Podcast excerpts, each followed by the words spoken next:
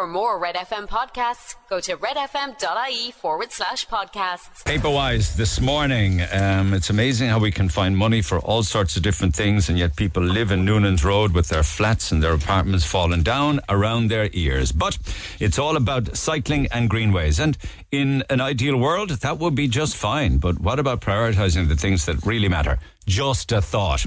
Boost for cycling plan is the headline making the echo today. Ultimately, there will be a greenway all the way from Penrose Quay to Waterford. Imagine that. You could walk or cycle all the way to Waterford. Anyway, they will. The latest announcement now is we'll connect Kent Station to Glanmire to Little Island and all the way east along uh, to Waterford by 2025. So that's the latest proposal by Cork City Council. Have to dig deep for that one because the cyclists need their cycleways. Meanwhile, the uh, confusion um, and interruptions and tailbacks um, on the ring road, bringing to and from Dunkettle, should be a thing of the past, according to Eoin English in the Examiner this morning. It cost 215 million to overhaul it, uh, make it more efficient, add in lots of links and lanes and exits. But this weekend, apparently, uh, six new link roads are scheduled to open on Sunday, and all remaining traffic lights on the interchange will be switched off. So it should be free sailing um, and not a bother. There's a computerized model, actually, not, an aerial photograph uh, in the Examiner this morning talking about all of the different, showing all of the different work that's been done. So that's very good. I'm wondering about the Macroom bypass, that's powering ahead as well. At one stage, I was told that that would be fully open in August. The lads this morning were telling me that it could be October, so somewhere in between. But that'll be magic, won't it, when that's finished as well?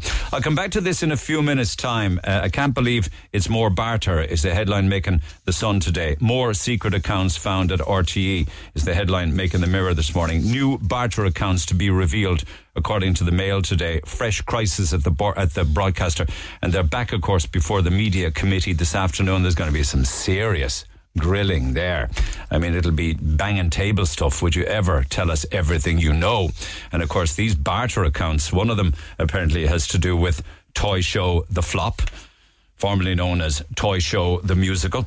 So that's up for scrutiny as well. I'll come back to all of this in, in a few minutes' time. They also break down the 10 executive board members who are getting over 200 grand a year each plus expenses. Mind you, the biggest salary uh, payout in uh, RTE is believed to be the 1500 and the 515,000 uh, that's being paid to Ryan Tubridy.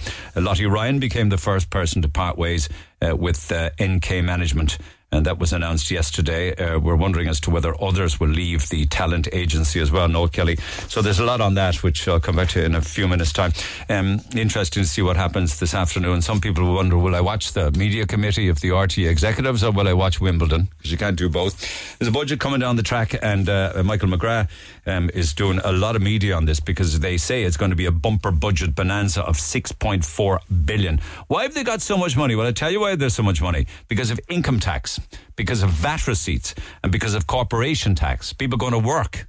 Companies that are doing well and thriving and returning their VAT and returning their corporation tax. So it's the working world of Ireland really that is driving on uh, the Irish economy and should get a bit more credit for it, I believe.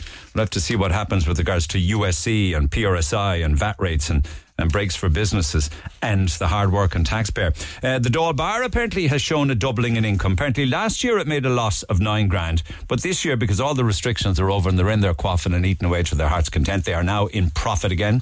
They say that a pint of stout in the Dáil is five euro twenty where you could pay you could pay upwards of seven or eight or maybe even nine euro for a pint of stout in pubs not too far from it. But interestingly, um, there I was talking about this yesterday, where they're saying that five hundred thousand more children will get free GP care at a time when GP surgeries are in absolute crisis. And it's all very well to be saying that a half a million more six and seven year olds will get free GP care, but where will they get it from and who will provide it? Meanwhile, and I love to get your thoughts on this because I think it's true, it should happen that all children who are in education, their parents should continue to be paid child benefit. It shouldn't stop at 18. And one kind of way of moving towards that is paying child benefit up to the age of 19 for those still in education. And perhaps even better, uh, a few years after that, if they're in college education. What are your thoughts on that? Text 0868 104 106, particularly if you're a pay- uh, parent. It's, it's not as if education stops uh, when the child turns, when your son or daughter turns 18. So text on that one, text 0868 104 106. Um, it's good to have record breaking numbers in a positive way, but a record breaking number of prison inmates is not a good one to be celebrating. But it is a fact because the Star this morning says that we now have, among other things, 219 prisoners in Irish prisons now sleeping on mattresses. The reason for that is that we have the highest number of prisoners on record in Irish jails. And I suppose you get what you ask for. Uh, one of the things that I've noticed down through the years is that people want uh, stiffer sentences, less suspended sentences. And when you do that, then of course, what happens? The prisons prove to be too small. Poor old Charlie Bird continues to struggle with his health. And the Star this morning says that uh, Charlie's revealed now that sadly he can no longer dress himself as his motor neuron disease continues to worsen. And of course, our thoughts are with him uh, every single time we hear of an update, it's sadly not for the better. Uh, there are other stories making the papers today, um, and I know uh, you see a bit of summer madness in the news across every single summer.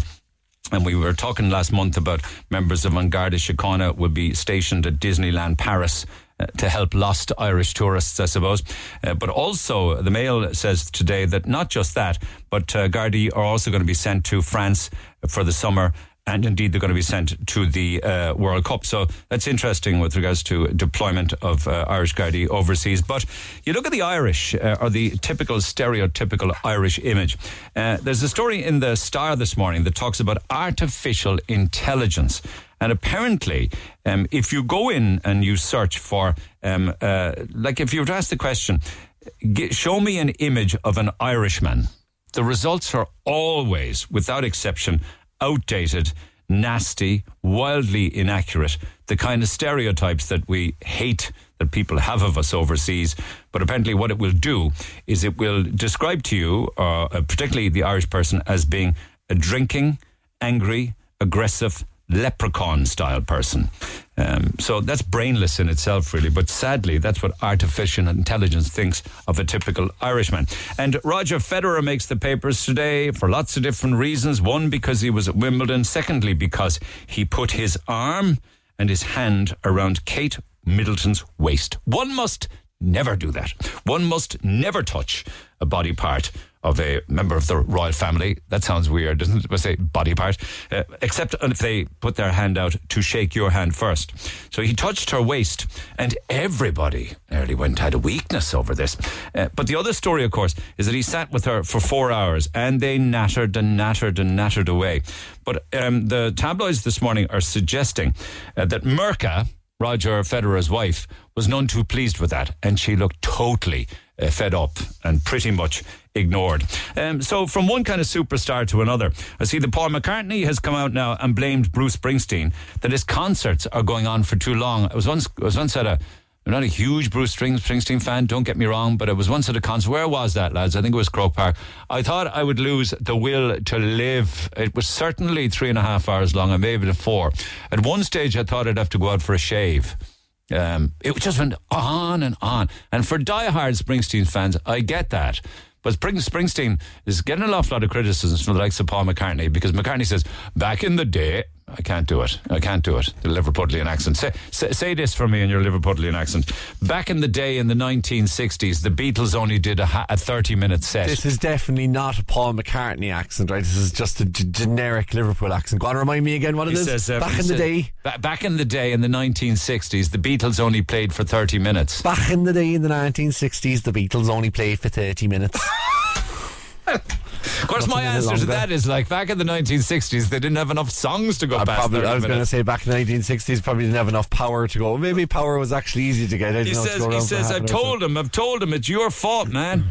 You're driving us all crazy with the length of the gigs. Apparently, not only uh, Springsteen has gigs that last for four hours. Did you know that apparently Taylor Swift is known to do um, where I saw the number a three hour, 15 minute set. That's outrageous. Great value for money, though, if you're a big fan. Well, I was going to say, considering how much the ticket prices are, you'd want to get a good value for money. Beyonce does a two and a half hour gig, more than 30 songs. Yeah, the, the Na- I've gone seen the National a few times. They always play a massive set as well. They're always on stage for ages. I think, uh, as you say, like if you're if you're big into it, like I saw Blur a couple of weeks ago, they were on stage for about two hours. The thing absolutely flew. I mean, there's times where I've seen other bands Ah, but like where it's hours. just dragged. I know four hours is a very long time. Four hours is like you get to the Northern Irish border in four hours. Do you know what I mean?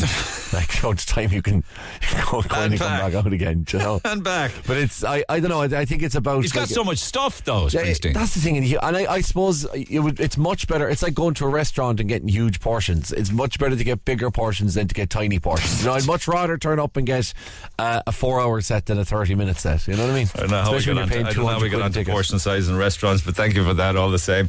Uh, anyway, that's the story with McCartney. I'll be coming back to this a little later on with Claire because we're doing a bit of a deeper look into gigs and indeed a bit of musical history for you. But uh, turning back, first up, I want to chat with Colm Burke, Fine Gael TD, member of the Public Accounts Committee. Uh, they are not meeting with the RT execs today. They're meeting themselves in private tomorrow, but the media committee certainly are meeting with the execs. And Colm joins me by phone. Colm, good morning. Good morning. The man who, of course, uh, penned the term slush fund. There's even more than one slush fund. What's going on? Well, it appears now that there are three uh, different um, companies that were operating um, the slush fund or barter accounts, whichever one you want to call it. Um, I've given the definition of what a slush fund is. Um, and it fits into this, the, these barter accounts fit into the same uh, definition. Uh, basically, um, the uh, CFO confirmed to me um, at the Public Accounts Committee last Thursday that um, there was 1.25 million had gone through the accounts over the last uh, through the account over the last um, 10 years.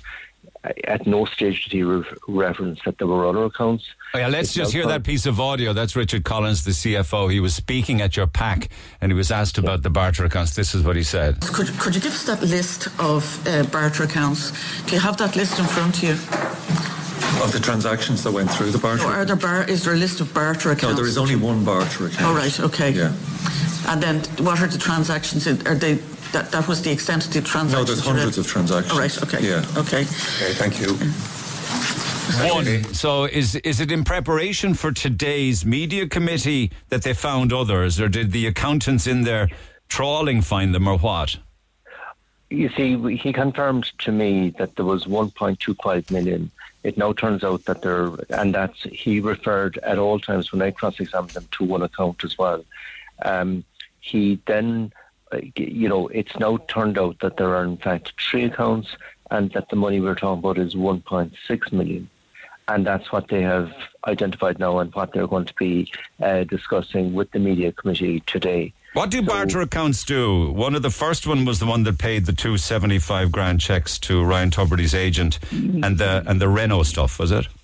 Yeah, it appears that they that they're used, um, but they, there appears to be a very high cost involved. It appears that there's money transferred into those, and that then that money is used to pay for other um, uh, other costs, which then appeared were not going through the RTE account. So uh, I'm not sure how the money went into them, but I presume it was somewhere or other where commercial money, instead of coming into RTE, went into this barter account, and then it was used within the barter account to pay for, you know, trips abroad. Um, pay for Rugby World Cup to Right, Japan, Rugby yeah. World Cup, World Cups, ten-year tickets, uh, which cost quite a bit of money.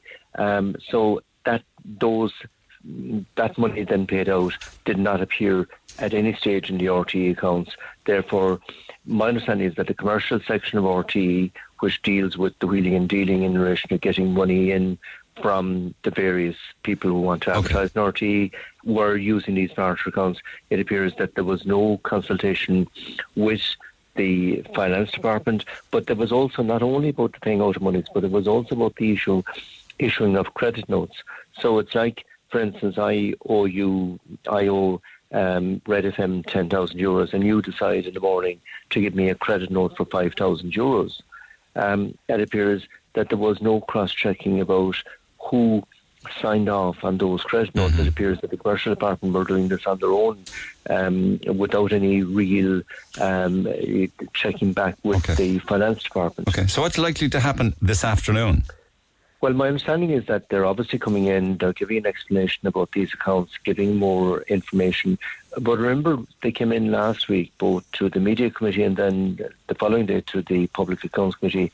And it was like extracting teeth. Sorry for no, but don't make to offend any dentist, but trying to extract information was, it was like extracting teeth. I mean, it took ages before you know I was the fourth person to ask questions last um, last Thursday, and it was only then that we found out the amount of money going through the account was 1.25 million. Now we're finding you know three or four days later, in fact, it's 1.6 million. And that difference could be based on um, the toy show, the musical, couldn't it? Uh. My understanding is yes, and renting Croke right, Park for rehearsals and stuff like that, is it? Yeah, uh, and my understanding in this is was this a, a way of saying, well, rather than showing up the embarrassment of what it cost, we put it through the barter account to pay for for what it really cost. Yeah, yeah. In other words, Yeah. there's there's um, you know it's a case of um, you know there's the, the the famous saying of of um, Walter Scott. Um, um, sorry, my apologies. I'll come back to you on it, but it, it basically is. You It's- know, we're deceiving, and at the same time, we're not giving you the full information. Do you know meeting? You know those meetings, say the Oireachtas one or the media one. Um, people aren't compelled to go, right? But if they do, they're compelled to tell the truth. But that's not. There's no criminal offence if they lie, is it? No.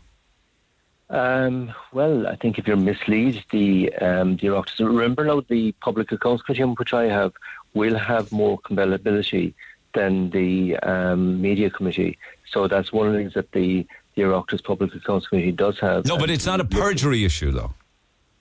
Um, I'd have to check the law on that. My my understanding is that it certainly is. We haven't had the experience of someone being prosecuted for not uh, telling the truth. Um, Well, you would in imagine- court with, with the judge uh, within the. It would in the court, yeah. It would system. be. Yeah. It, it will under the judicial system if someone gives misinformation and it subsequently turns out, you know, that they deliberately misled the court, then they can be prosecuted for perjury, Okay. and that has occurred quite a bit Okay. in relation to our our um, jurisdiction. We do have, and we are looking for compellability of witnesses. For instance, you know, we want Ryan Tubridy in, we want Noel Kelly in, we want Dee Forbes in. So we we will be looking for all of them to come in, and that's what we're going to be dealing with our, at our meeting tomorrow. Is And has there been any step out. communication with your the PAC committee as to whether any of those three have been in touch to say they will or they won't? My understanding is that none of them have uh, confirmed that they will be available. Okay. Um, yeah. So I'm not sure what, whether our uh, admin people have been in contact with them yet, but we have to sign off on that to, Right. uh, tomorrow. So we'll going through it in detail as regards the best way because When would you get the minutes of that? I'm wondering because would you have heard whether or not Dee Forbes or Ryan Tubridy have served solicitors' letters or anything? No. No, we have we've nothing. We've got my understanding was we- we have not got correspondence to that effect. Um, no, you know, we, we obviously uh, will go through it very carefully. We will also have a legal team in there, um, making sure that the mistakes that were made in the Kerins case are not repeated. There's a Supreme Court judge there, uh, judgment there.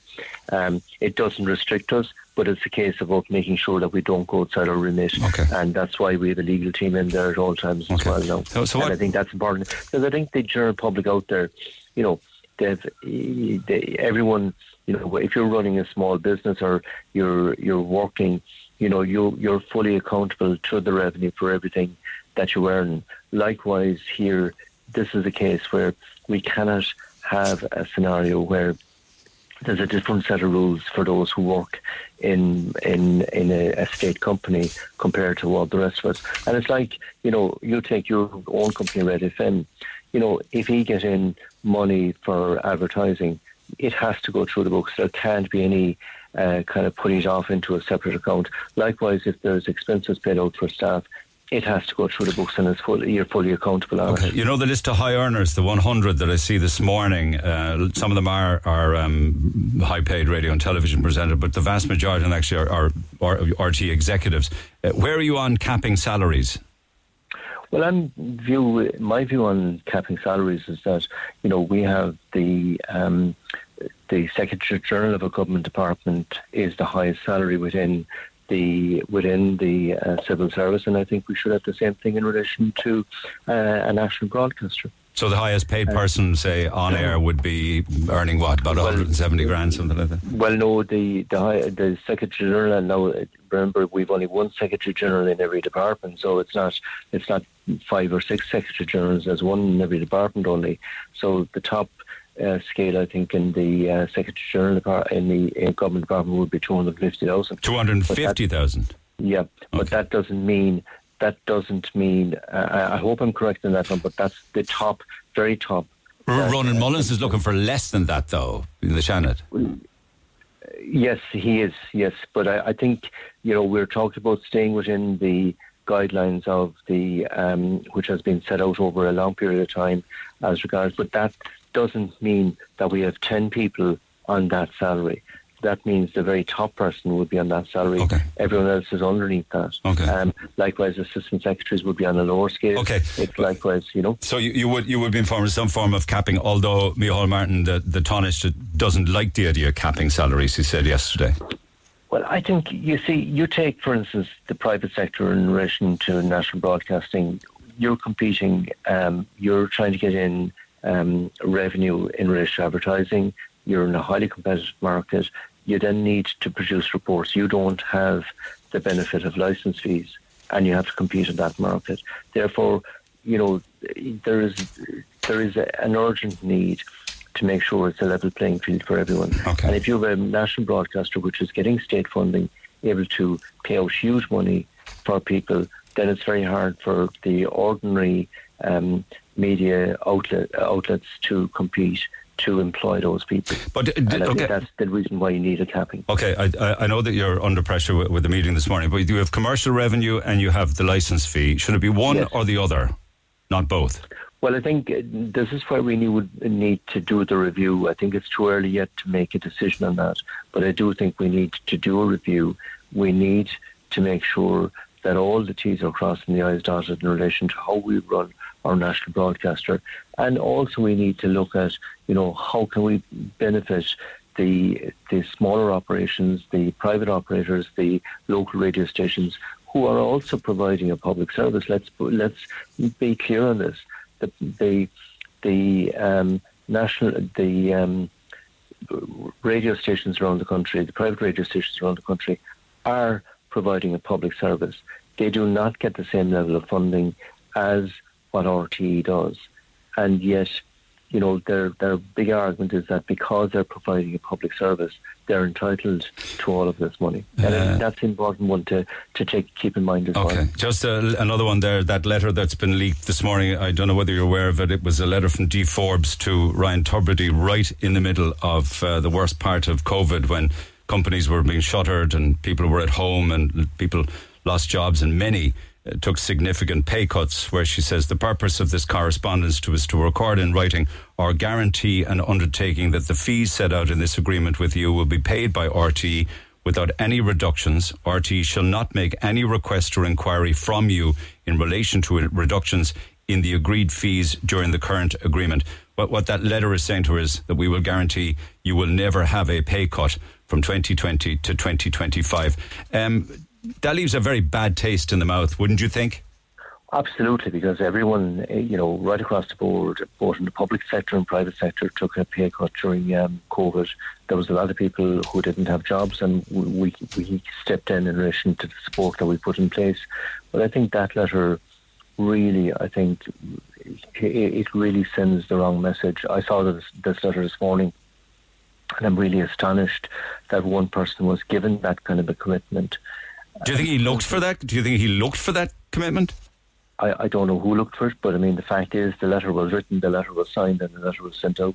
Okay. Um, it should not have happened, and you know, there was an awful lot of uncertainty in 2000 during COVID. You know, we didn't know from one end of the week to the next what what was going to happen. We had a whole lot of businesses closed up. Um, money turnover was totally you know, collapsed. Yeah, And no, I'm just curious because at the, at the same time, of course, we were being told that everybody and all of the higher earners were taking a pay cut. But then there was this side letter from Dee Forbes that just blows that out of the water. I mean, uh, I, I don't know whether that's what kind of intent there is, or whether it's it can be, you know, is it that, it, that- was that- wrong that, it was sent, and it was wrong if it was requested to be sent. In other words, if the request went in, then it was wrong that this was the response.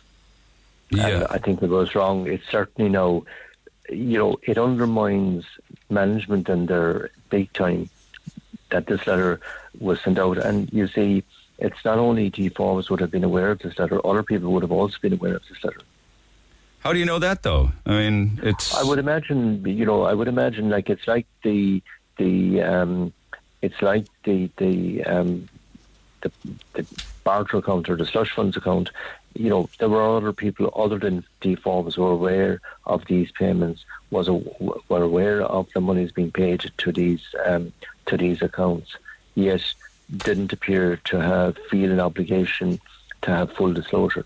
And the fact now that you know the CFO maybe didn't wasn't advised before he came into the meeting last Wednesday, last Thursday, of the existence of other accounts. He was quite adamant when he was inside in the Public Accounts Committee that there was only one account, and like you know, in fairness to all employees, they have an obligation to make sure that all information is made available. So imagine if you were the staff and you took pay cuts and you're wondering whether you had a job and you heard there was a side letter guaranteeing that your wages would never go down. There was side deals with Renault and you were protected for five years. So you'd be livid. Absolutely, and I think that's the one thing that it is. You know, it has undermined staff in there who worked very hard, Yeah.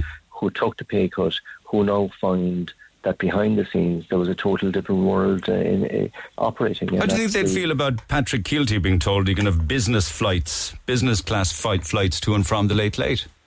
I mean, what the heck? Like, whose money are they spending? Yeah, well, well, it's taxpayers' money because they're- part of it is taxpayers, part of it is commercial from commercial advertising. Well, why would they think Like- that it would be necessary to give somebody business class flights? I mean, it's don't know on that. reinforcing. It's reinforcing. Well, it, there's also the additional cost of that. Co- totally, but it also sends out a very, very bad message, doesn't it, to hardworking staff everywhere that just because you happen to be like on there's, there's a lot of staff in RT who are on average salaries who have the same challenges as regards whether they're renting apartments or whether they're renting houses or whether they're trying to pay mortgages. They all took the pay cut. They then find that there was a different world operating um, that they did not know of, and uh, at the same time, in real terms, because there was more money going to one individual or uh, a small number of individuals, they then had to take the, the, the, the hit. And I think that's, it certainly is very hard. And it's going to be very hard to build up confidence of staff now as well. Okay. You know, you, ask someone, say, you have someone who's working, say, nine to five, and you ask them to stay on for another half hour to do something, they'll say, well, why should I? You know, eh, that, that's the whole problem about this, is that it undermines you know, people's commitment in there as well. And I think there's a huge workload to be done in relation to, you know, root and branch, looking at how RT operates, what changes need to be made, and making sure that we look after the other members of staff who are on average salaries and make sure that they're treated in the same way as people at the very top. Okay. A saver flight from Aer Lingus from London to Dublin is 45 euro. Uh, what we call business class is 461 euro. 10 times more. Okay. Okay. And you're talking about 30 shows, and so you can imagine flight back over and back, you know, so it's going to be a huge additional cost. It adds up. It certainly does. Okay, let's see what happens this afternoon. I'll let you get on. Thanks for taking the call as always, Colm. Cheers for now. Colm Burke, Thanks, Fine Gael. TD, member of the Public Account Committee. Uh, text 0868 104 106. So we're estimating that the return flights, business class, um, would come in at 13,800 euro uh, for the for the season. Uh, that's the business class flight, 13,800 uh, euro. A lot of dosh, isn't it? Just to sit in a different part of a plane. Talk to Neil Prendeville now. 0818 104 106. Cork's Red FM. And you can text 0868 104 106. We'll see what happens uh, this afternoon. Covered as much as I can. I don't think we're missing much on it, except that it seems to go from bad to worse. Back to the phone lines we go for now, though. Tony, good morning. Morning, Neil. Okay, uh, your thoughts then, and we'll plough ahead. Go ahead. Neil, the story broke on the 22nd of June. It was a Thursday. And the chair of the RTE board was on 6 1 News. And from that particular episode of the news up to today, it's only been a litter of lies. Yeah, I think what Colm Burke was was thinking about at the time was the Walter Scott Scott, Scott quote. Um, oh, what a web of lies we weave when we first decide to deceive. Is it a worse to that effect? Yes. Yeah. And honest to God, I think it's only tip of the iceberg. First and foremost, the board should be disbanded. The whole board should be removed from the from the Which chair. board, though? The executive board led by board. D. Forbes or the RTE board led by Siún Ní Raghallaigh? Una Rally, because I think she's a failure. I think she's been caught out in so many misleading lies. She Not appeared on the news on the 22nd of June, which was a Thursday, and she failed to say that uh, the Forbes had been suspended and she'd been asked to resign. That's not a lie. That's an omission. A lie would be has Dee Forbes blah blah blah blah blah and giving an incorrect answer. But she gave an incorrect answer. She was asked, was she asked to leave? And she said, no. I actually watched it again. Yeah, I've all recorded. Oh, okay, okay. Was that said then? Yeah. Okay. Yes, and then she went on. Even e- e- e- even in the two were office houses last week, you could see the lies. The chief financial officer couldn't actually tell his own salary. He had a grin on his face when he was asked what's his salary, and he looked around. To uh, like you couldn't write this, Neil. There's actually a joke going around at the moment about the Ryan Tupper, the Enterprises, what they're mm. calling it now. Like, Noel Kelly That- was well- on Yeah. on twelve hundred an hour doing consultancy work for RTE. That's what the invoices said originally, Yes, consultancy yes. work. Well, that, Yes, that's 1200 that's that's a scandal in itself. The way that they label the invoice. Uh, how, how do you feel about this this letter that's been revealed, though, uh, from Dee Forbes to Ryan Tubridy, guaranteeing no pay cuts for the five years at a time when everybody else it was dated. Uh, w- everybody else did, yeah. It was dated July 2020, right in the middle of the worst of COVID. See, what actually should happen if the government was serious, they send in the fraud squad. Because it, it was, to me, it was theft. They spent taxpayers' money, willingly known that there was lies, there was actually lies. The, the trail says that what the money was spent on was lies. Because it was for consultancy work and for other stuff overseas. When they were taking people out to wine and dine and take people on junkets. Yeah, some of the other people may not know, but there was um, a mock late late show to be held in three Renault dealerships each year. One of them was the Renault dealership in Cork, incidentally, and Ryan Tubridy would be at this party. Um, and that um, he was being paid 25 grand for each of those three events. But it was RTE and not Renault who were on the hook for these mock late late shows at Renault dealerships. Um, A number of years ago, they ran the Late Late Show in New York. Pat Kenny hosted the show in Fitzpatrick's in Manhattan. They ran the live show from New York. It could have been 2007, 2008. So the deal was going on as far back as uh, when Pat Kenny was, was leading the Late Late Show. Like people fail to rem- uh, remember, in 2008, Pat Kenny was on almost a million euros with RTE. that is true. Yeah. Yeah, and like people forget, does it go back to the time of Gaybo? I honestly don't know. But I think that the Late Late Show is doomed. I don't think people are going to watch it anymore. I think they'd probably been better off to cancel it, disband the show. They also and maybe- think that um, the Independent this morning is suggesting that the toy show, the musical, was a two million euro flop, and it could be as high as three million in the whole.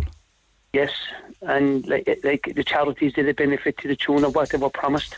Not all. She made a loss. She no one. Yeah, you know what I mean. Like, there's so many questions unanswered. Honest, so many questions, and I think the ordinary person on the street, uh, first off, is disgusted with what went on. Secondly, it's dismayed on the way it is handled. Like there is watchdogs within the state that are allegedly the controller of auditor general. What, what, what's his role? He's to watch corporate bodies, and if there's a suspect of anything being wrong, like this has been. I honestly don't think this uh, came out on the 22nd of June. I think Ryan Tubridy knew back in April. We know she was leaving the show. Like it was said There is a chance. last, last Wednesday. He didn't know, and then on Thursday there's a possibility. Like, There is a chance, yeah. yeah. Of course you know. Okay, okay. So this is a fraud uh, squad investigation in your That's what I honestly believe. That Okay, like if there's an ordinary company, the fraud squad would be sent in long ago. okay, Like right. Colm, Colm Burke just mentioned that there's a legal team looking at it. That's costing no money. Like the statutory body, if there's if there's an alleged crime, the girls are sent in. They're the first port to go in. That's why we have a fraud squad. I think they're very efficient. Okay, watch it this a- watch it this afternoon then, will you? And come back and let me know what you think of it. I will, of course. I will, of course. All right. Cheers for now. Take Thanks, care. Neil. Thank you. All the best. Bye-bye. Take care, Tony. Text 0868 104 106. Pick up the phone on 0818 104 106 after the break. Get it off your chest. Call Neil Prendeville now on 0818 104 106. on Red the FM. craziness on our roads. The road safety authorities constantly going after the wrong people. People being fined 160 quid for doing 35 kilometres or no danger whatsoever at 5 kilometres over the speed limit. Meanwhile, every time I go out in my car, I see reckless driving. It's about time the roads were properly policed by the guards and that these people uh, were caught and not the law abiding citizens, as Gary, who perhaps are doing uh, five kilometres over the limit. Uh, I was talking yesterday about a road rage incident above one of the e-tolls um, that involved me. Uh, you're so right about road rage. It's getting worse. Yes, there are loads of very angry people on the roads. On Saturday, a driver, I think it was a woman driver, pulled out in front of me from a side road in Inniscarra.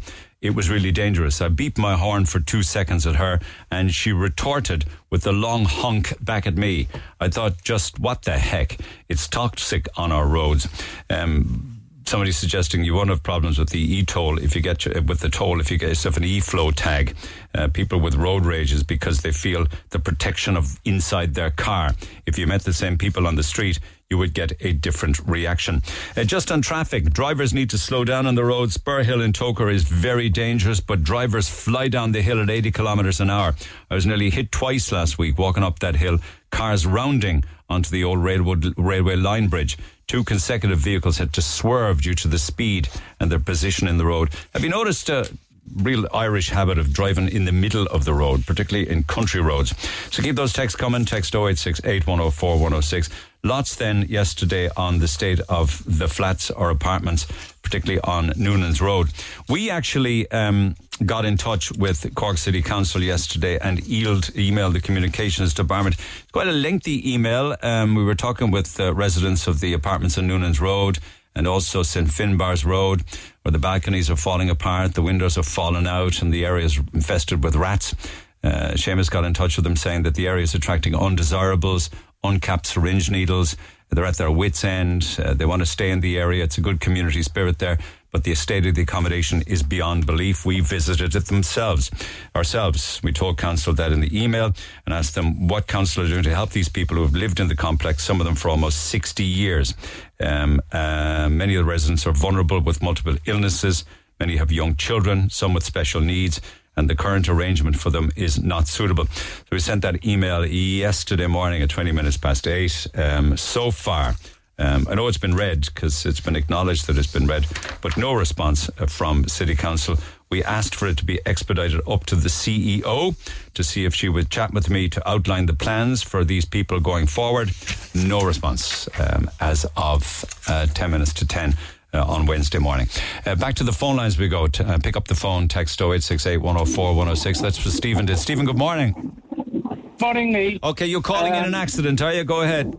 Yeah, just on the, the roundabout there outside Midleton. Um, there was a car going straight on heading the Youghal direction, and there was a Mercedes turning right, so the Mercedes would have been in the right, in my opinion. But uh, so the person driving forward, um, like coming from Cork, decided to try and make it, Oh, but hit the, hit the front of the Mercedes and went right over the roundabout through the grass. And uh, there's a lady passenger lying on the grass forwards on the far side. You know, so oh my God, that sounds very serious. Yeah, a lot of damage done even to the Merc, you know, and they're fairly sturdy wagon. Like, Did the Merc end up on top of the runabout? no, no, the Merc is uh, he's in situ where he was hit, but it was all the front of it taken off, you know, Yeah, where'd the other car end up? uh, on the other side of the roundabout. Went right- right over it and out the other side. Like, Oh my God. I, I'm assuming emergency services are there or going. oh, they're on the way. Yeah, it just happened only a few minutes ago. There, like, you know, so Yeah. they'll Yeah. the way. yeah. Speed? Just speed, all speed again. Yeah, You know, and people taking chances, thinking they can make it, like for the sake of a few seconds, you know. Oh my God, that's the consequences of it. I know what you're saying. Absolutely. Uh, I hope that she's okay. I hope that she's okay. Yeah. Yeah. What is Please it with yeah. driving these days? I don't get it. Thanks, Stephen. Appreciate it. That's down at uh, that would be the Lakeview roundabout, which will take you off down to Youghal and Waterford and what have you. Edward, good morning. Let me get my phone line sorted. Thanks for holding. Um, just back to yesterday in the state of uh, where people live as, as a council tenant of Cork City Council. Go ahead. Edward, can you hear me? Hi, how are you? Yeah, go ahead. Go ahead. Go ahead. Hi, how are you? Yeah, all good. Listen, um, I, I sent in the pictures there to, to yourselves. It's beyond disgusting. This is this is raw sewage and toilet roll and feces. Where's all this from? This is up in Hollyville, up in Hollyville and Hollyhill. Um, I suppose, look, it's, as I said, it's, it's, it's a rented accommodation. It's, it's actually my partner's, my partner's, my partner's rent, renting there now. She's a bit nervous to come on the radio. All like, right, but, um. No, look, all the I suppose the, the other houses on the row are co- council houses. And there's elderly in there, uh, and they're saying that this has gone on 40 years. Um, though the last uh, last week, Cork Drains came up with with the foreman of Cork Council, Cork City Council, um, and basically what they what they've been doing Neil, for for years is sending off Cork Drains right uh, every couple of weeks. So Cork Drains would come up, they'd unblock the whole thing. Then I'd say anywhere between two days to two weeks later, it's completely backed up again. Um, there was a lady a few doors down, got um, a CCTV inspection done, and basically the pipe uh, two doors down to the right from our house is after collapsing to a degree. So it has, I think it's about 30% of the capacity to, to pass through the sewage uh, as it should. So the rest of it, the rest of it, then seventy percent of it comes up the drains. Exactly, right. And did the So- private individual get those cameras sent down? Yeah. she she had to pay for privately, uh, even though she's gotten onto the council numerous times. She paid for uh, privately. Um, Cork Drains told me that basically they were quoted the, uh, three grand to correct it. Now to, to ring Cork Drains to come out and call out is two hundred euros. And if you can imagine, you you do the maths. This is going on forty years, and they're sending up Cork Drains or the equivalent to them for that period of time to just to unblock the drains. Yeah, that's insane. and that's then- insane. That's It's, it's madness. sh- It's shocking value for money there straight away. three grand is what it is to fix it. Three grand, and it's two hundred euros to call out to Cork Drains. You couldn't make it up. But what what's it like living with that? It must stink. Like, like to be fair, like there, she has my, my partner has two kids inside the house as well with her. Okay, there's uh, an eleven and a twelve year old, and uh, like in the winter, obviously the kids aren't out and about. So you're not really out the back really at all because it's just kind of gravel at the end of the garden. But I suppose imagine in the, in the summer you can't open a window on the back of the house because the heat. Yeah. But do they have to physically walk through all of that poo? The- like when Cork Drains come up, that's what they have to do. Yeah, you have to do it now. In all fairness to the landlord, he's been absolutely outstanding as well. Couldn't fault the man. He's come up after his own work, after his own job, put on boots and, and tried to put rods down it himself. But the last time he came up, it's it there was just nothing at all happening. He was like, like we have to ring the fire brigade. Like so, what we were, we were told to do was ring the fire brigade out of hours. Um, and basically then they, they'll log it, but it could take a week, if not longer, for them to come up. And while this is going on, every time somebody on the street flushes the toilet, every time you use the shower, it just comes up more and more and more. And it, it- like the pictures that I sent in, it's been worse than that. Oh, it's, uh, it's, You know it's I mean? disgusting to have to live with it, but it's also a very serious health hazard. And yet they No, just totally, constantly totally, do and call, the- emergency call outs when what's needed Yeah, is repair. That that's all it is. And there was there was a bit of uproar a couple of weeks ago because the council were trying to relay that from a certain point onwards that the, the, the tenants of the call outs were going to start being charged for it. Now, Mick Nugent was contacted. He touched base with the council, and they want an ongoing U-turn on that. Um, we, we, uh, we're, we're trying to charge the tenants the price of the call out when it's actually their initial fitting installation of those pipes was the issue. The cement there's collapsed concrete inside the pipe two doors down to the right from us. That poor woman came out to the foreman and was looking for answers and he's the, the foreman for the council. I won't say any names, but Yeah. he gave me an email address for his boss and his boss's boss and I, I went up to the lady then because her heart is broken from it. These are elderly people, like, and she was actually in tears at the door because when they flushed it out of her back and they sent it down her back, her whole back got completely flooded with, with sewage. Could you imagine living with that? And you were saying that's been going on for 40 years? Surely not. she, she she screamed out the door at, at the man. Like the, I, the poor woman was having a meltdown, and she's normally a very quiet woman. And screamed out the door, "This is going on for 40 years. I've been ringing about this for 40 years, and I'm, I'm not exaggerating." And again, yeah, I was told directly from the lads that were there that they they were quoted for this. There has been several CCTV inspections sent into Cork County Council, or Cork City Council. They were told it's three grand to correct it, and it's 200 euros a call out to Cork Drains. Okay, so if we bang off an email, I can't promise anything. They're great sometimes at ignoring, but if we bang off an email saying this is going on 40 years, you're paying 200 euro a call out, it would cost three grand to fix it. Why don't you fix it? Um, oh, that, you'll probably get an answer because you're on the radio, Neil. that, that would, that would be an accurate portrayal of it, would it? 150%. All right, well, let's That's see exactly what's going on. All right, And now okay. they were up. They were up two weeks ago. They unblocked it on a Friday evening.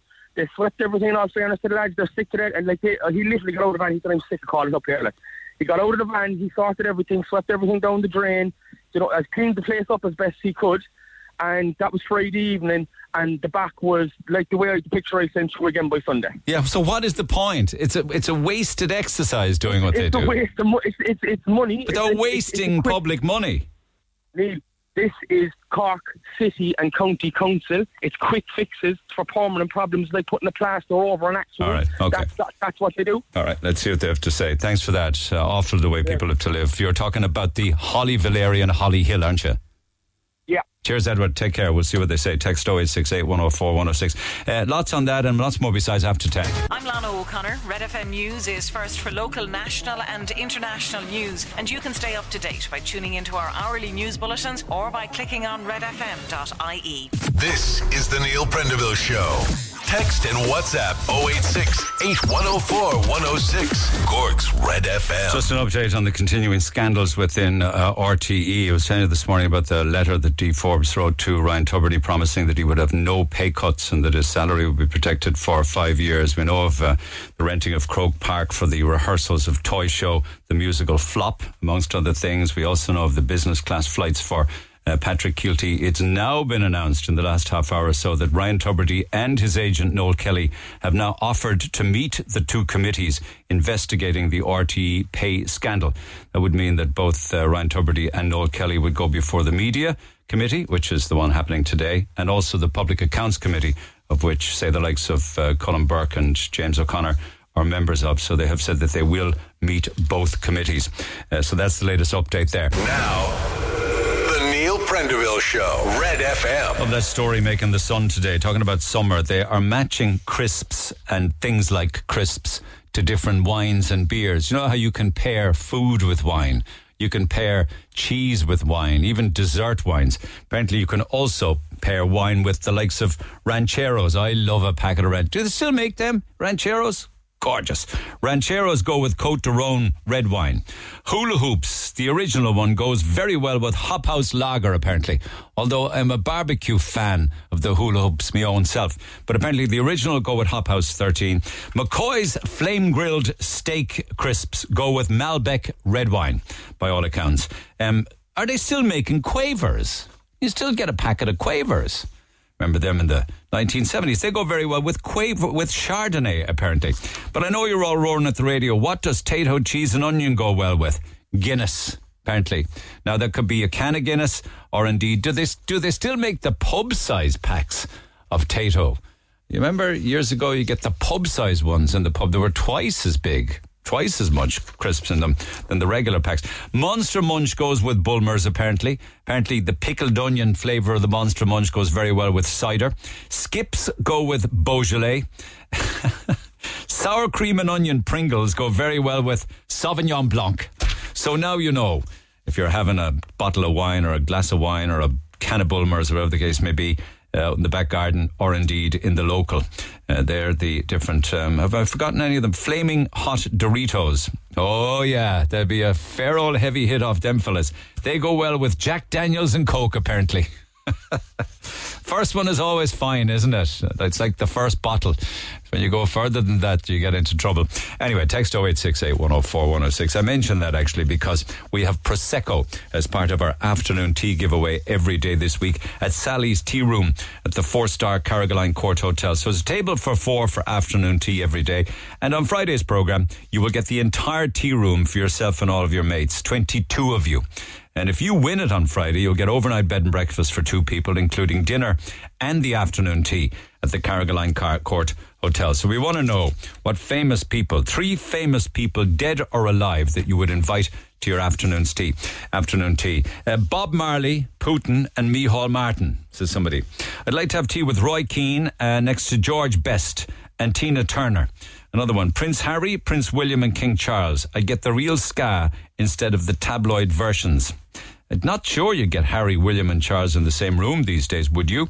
Madonna, Phil Collins, and Whitney Houston. I'd have them play music to keep the afternoon tea party going. What a nice treat it would be to win. I'd bring 22 members of my family and all my nieces and nephews. Who would I bring to afternoon tea? I love this. Ryan Tubridy, Dee Forbes, and Noel Kelly. It's a great text. They're very famous now, Neil. I'd imagine the conversation would be very interesting. That is a good um, afternoon tea invite list. Somebody else goes for Ryan Tubridy, Dee Forbes, and Father Ted. I'd ask them firstly, what's the secret to keeping extra money in an account that nobody knows about? And secondly, what's the one big mistake they made when everybody actually got caught. Arnold Schwarzenegger, Michael Schumacher, and Chris Farley. Um, if I could have afternoon tea with three people, it would be my dad and my sister who are no longer with us. I would also bring my mum so we could all be together for a good catch up. So much has happened since they passed. Thank you for that. And just one or two more Elvis Presley, Mother Teresa, and Vicky Phelan. Uh, Gilbert O'Sullivan, because he starts singing the day with matrimony. Eric Clapton would join in with his skills on the guitar. And Boney M for a bit of eye candy and dancing. Boney M for eye candy. Okay. That is not, the, I mean, who in Boney M's the eye candy? Uh, Jonathan from Kanturk. And then finally, three people I would take for afternoon tea Graham Norton and Mrs. Brown, because I'd say the crack would be 90. We all need a good laugh, and we all know that laughter is the best medicine. Um, I would have a pain in my face from laughing. And then to wind down the afternoon, Sir David Attenborough. His soothing voice would be the icing on the cake to relax us. It would be better than any spa day, says Laura in Cobh. So keep those texts coming. Who you would invite, alive or dead. Uh, text 0868 104 106. Talk to Neil Prendeville now. 0818 104 106. Cork's Red FM. Uh, KB says, with regards to who he'd invite for afternoon tea, uh, Larry, Moe, and Curly, as in the Three Stooges, but the Irish version of Larry, Moe, and Curly, Leo, Micheál, and Eamon. There is no difference between the two, he says. Uh, talking about idiocy, um, do you see that subway in America? Uh, that makes the news online this morning in Georgia. Apparently, they had a sign up outside the subway um, business. You know the big signs they have on the side of the street. Our subs don't implode. Subway, and under it, our subs don't implode. Uh, that was a big story in the in, in America. Apparently, even Fox News got involved in it, um, and apparently they got onto Subway's headquarters because these would be leases. You know, you get a franchise for it. Asking, are you going to take the franchise away from the subway in Savannah, Georgia, for a sign like that? Apparently, Subway said we've been in contact with the franchisee with the, regarding this matter and made it clear that this kind of comment has no place in our business. The sign has since been removed. Mind you, if you look in the online world with all of the jokes and the memes and the cartoons that are going around regarding the Titan implosion under the ocean. Um, you know, online, the online world leaves an awful lot to be desired, but the subway in Georgia certainly does. They removed the sign that said, Our subs don't implode. Um, back to the phone lines we go. Um, th- this this is just another example of the left hand not knowing what the right hand is doing and nobody taking responsibility anymore. Phil is a landlord and is a landlord and is a landlord of a property that hasn't been rented since last August, apparently. Am I right in that regard, Phil? Last August. Last August, yeah. Now, um, I did have family members living there at one stage, and then I had this tenant who was a postgrad student. Right. He was going to move in. And then suddenly the water cut out. And after cut, it took me a long time to find out what had happened. I even had to go to the guards. Um, I was so desperate. But it turned out it was a shared supply with the house next door who had turned off the water. Their tenant moved out, and they didn't even put a note through my door to tell me they had turned off the water. Why would you? Why would anybody turn the water out off? They had some kind of a leak. Okay. That's what I was told now, eventually, when I did get to contact them. Yeah. And they had to turn off the water. So when that got But turned off, yours got turned off. Mine got, the, the stopcock is actually on their property. Right. It's an old kind of setup. So that was. Uh, So who turned it off? into- they turned it off, yeah. Who did, who did though? The landlord Okay. next door. Did you not ask him to turn it back on again? No. Well, that was the situation. They were supposed to be. They were waiting to get the the supply in from um, the mains, a direct supply. So that's what they were doing. And their plumber, who was actually very nasty to me. So that's a whole other story. When I eventually got to contact somebody, they contacted that plumber, and he put a temporary supply in, which they did. What they did was they drilled a hole through my kitchen wall and shoved a pipe through it. A pipe. A pipe. The plumber for they the drilled a hole through my kitchen. That should never have happened. Okay. And why was he nasty to you? He was just a nasty person. He was nasty to the, to the woman that was living there, and he was nasty to me. Okay. And I was People should not saying- engage nasty people. They shouldn't engage their services. Well, uh, now uh, the whole story. When I eventually got in touch with somebody who allegedly was from the council, I'm not too sure about all of this. He rang the, the plumber, and the plumber put in this temporary supply. And the man was uh, like a complete changed character. When he once he had the contact from, I feel it was intimidation, to be honest. But anyway, I got this temporary supply, which obviously is not. You can't have somebody living there. It's a pipe going through the kitchen wall. Where does it end up? Like a pipe exposed in the kitchen, is it? Well, it, it's uh, it's um, connected then up to the cold water supply. Okay, okay, yeah, Yeah. yeah, yeah. So you have water. But anyway, um, I tried contacting the city council when this started, and I got no, no, no, no. Everything uh, they wouldn't even talk to me. I was to go to Irish Water, so I, I approached Irish Water. I got a call service who knew nothing. They couldn't even find me on the map. So then I go online, and there's a pre-application thing upload, but that is asking for plans, which I don't have because it's geared towards new builds or extensive renovations where you have plans. Okay, okay. So that didn't apply to me. So then I went on and I put a, a, on a messaging platform on Irish Water. I got a call back from a guy and I said, This is fantastic. You sound, seem to know what you're talking about. Can I ring you back? No. Can I email you? No. So then I'm desperate. I go to city councillors. Because this is around Dillon's Cross, is it?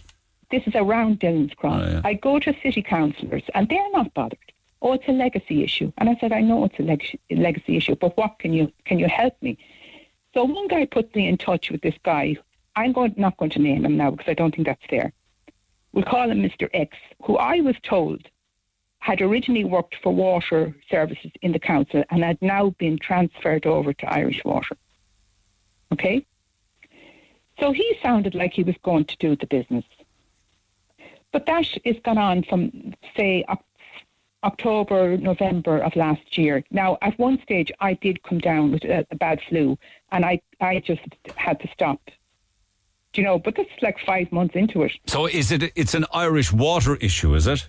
I don't know at this stage. I have no official communication with either Irish Water Okay. or the council. I have a contact with this Mr. Yeah. X. X I was put in touch with, who I was told was now with Irish Water, but about six or seven months into it, he says to me, We're keeping Irish Water out of this. The council are going to do it. But what needs to be done? They need to put in the supply from the mains to the boundary wall. That's what the public side of it is. Then the plumber comes, my plumber comes along and brings the supply from the boundary wall into the house. Because right now it's coming from the next door neighbour, is it? It is. Yeah, yeah. And you've been unable to rent the property since then. since then. But even like family members or whatever could live in it as well. Because do you know what I mean? Even if I didn't have the tenant. Yeah.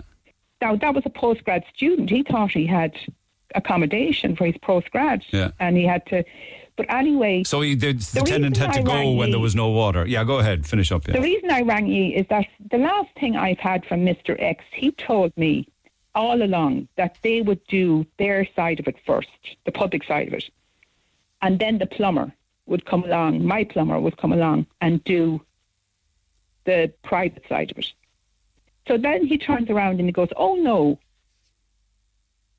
my plumber uh, is to do the private side of it first, and then we come along and we do the public side of it. It's like, oh, I've been waiting for you to do this, but Yeah, he was telling me all along, yeah. it was the other way around. Yeah. So I ring the plumber who actually knows this guy. They've worked together in the past. No problem. And I said, I believe he rang you. And he said, no, he never rang me. And I said, uh, well, he's waiting for you to do my side of it. Yeah, I. I didn't know that. I was waiting for him to Yeah, do the public side. explained that, yeah. So he's he was on the same page as me. But anyway, the thing is, I've had no official communication from either Irish Water or the City Council Well, why didn't your neighbour just repair the leak and then turn the water back on?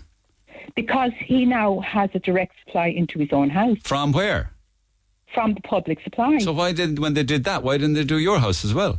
Because they, it's because it didn't basically. Should, surely, if they looked at if they looked at the situation, they'd know think- that they, you would think they would say, "Okay, we fixed this problem here, and he's got a Oh, direct." oh, but by the way, the woman next door has no water because of this. We need to do her as well. exactly, exactly. They know. They know all about it. They know that. They, said I, this. Mister X even told me, "Oh, we've done this for loads of people." But you would think once, uh, uh, but they don't seem to. Nothing seems to connect anywhere. There seems to be no. It seems to be very random. Very, very random. It's very frustrating, isn't it, when you can't get answers or get somebody to explain what's going on or who's responsible or who's going to put it right. to say it's frustrating is is mild. I, I, I don't know how you would. Um, what I find, look, I'm going to be asked for property tax on that property. I presume next year for a property that hasn't been really uh, able to be lived in. Yeah, yeah, but And they're sitting on their hands. This Yeah. could have been done. I am told it's not a big job. Now, I think the guy next door maybe got somebody uh, independent who. Uh, yeah, but you may can't have, get it. You can't know. get somebody independent to be tampering with the thing water on the main road. They have. They. I thought they. I was told they would have to apply for a license to dig up the road, the footpath, and that would take months and months and months. So what are you going to do next? Try and get as much publicity as I can. Yeah. That's yeah. for all I can do. I'm absolutely now at my wits' end at this stage.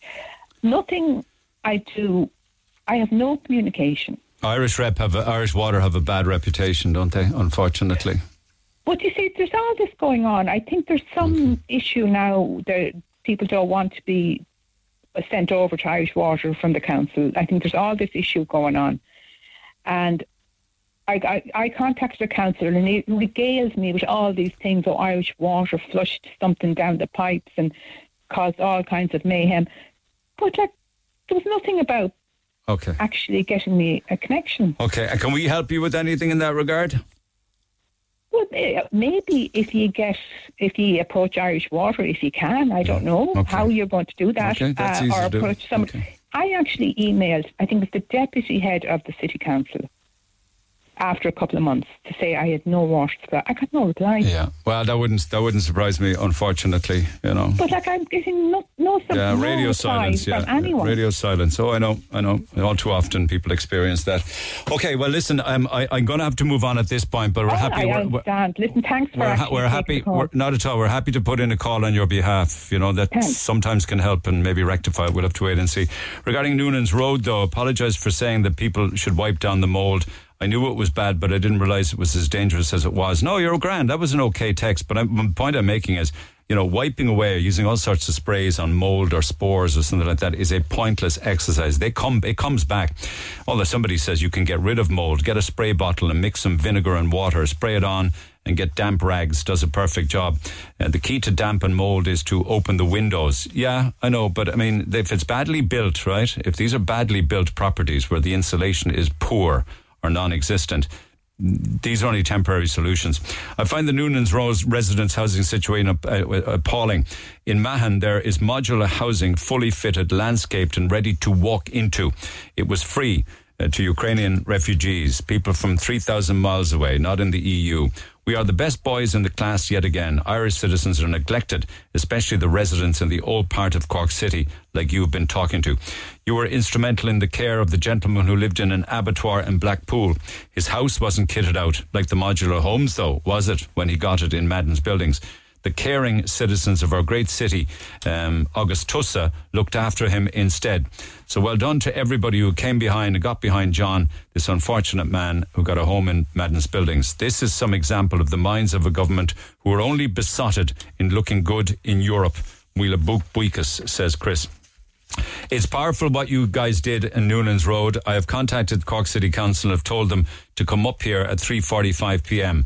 The vans are parked here Monday to Thursday and the staff are gone home from 2 to 2.45 on Friday. This is council staff. I pass their base at 9 each morning. Nothing is moving. I would say that it is approximately 23 hours per week per van and there are three vans.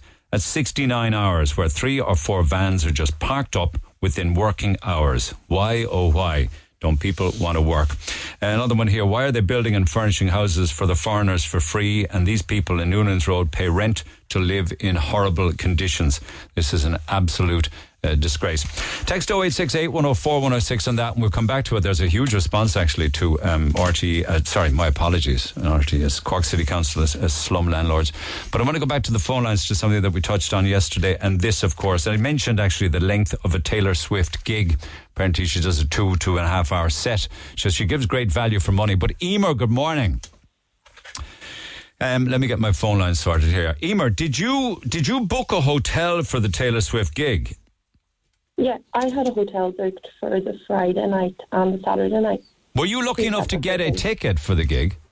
No, they haven't even went on sale. That's the best joke. I did say that to them on the phone.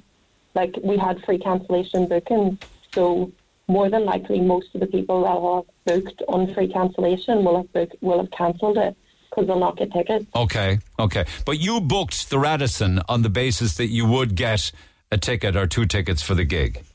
Yeah, it was just in the hope that we would possibly get it and see if we would in the future end up getting tickets because Okay. they could go resale and so on like that. What happened? What kind of price? What happened next? So, well, the only reason I booked it, I just went on for the pure nosiness to see how much the hotels would be, and it was two two five euros, so reasonable for Dublin these days. Yeah, okay, two two five. Um, Yeah. So I just thought I'll can I'll book it, see what happens. I'll try for the Saturday night. There was a room available. See what happens, and see if I can get tickets. And if I don't want to go, free cancellation. I'm not running any risk. Yeah, and that was all very well until what happened? Yeah, so I booked it the 20th, so like five minutes after the tour was announced. And on Sunday, I went on booking.com and had a notification just on the app. No emails, no communication, nothing. Just a customer service message saying this hotel is overbooked and we can offer you alternative accommodation in DCU. DCU. Um, What's that? What's DCU? So I think it's like Dublin City University accommodation, so the equivalent of halls as far as I can see. Oh, yeah, on campus. It'd be student accommodation. Yeah. Okay. Yeah, like I put into Google Maps then because I'm not that familiar with Dublin, and it was like a half an hour away from where I needed to be. Right. So I immediately just shot that down. They then offered me a hotel in Swords, which is obviously further away again. They then offered me a room in a hostel, which I've shot it down. And now my latest offer for the Friday night is 25 euro plus what I already paid. So a room for 250 and they'll refund me the 25 euro. But like, where am I getting in Dublin at that price? There's now like 10 hotels left that have availability and they're like 700 euro. And what are the Radisson now charging for if I was to go on it to get a hotel room for the 20th of June? No, no, sorry. What is the date of the gig? Uh, I think it's like the 28th of June. It's the 28th and Or 29th of June, yeah. What would I pay? Yeah. So they're not taking any bookings because they're already fully booked apparently.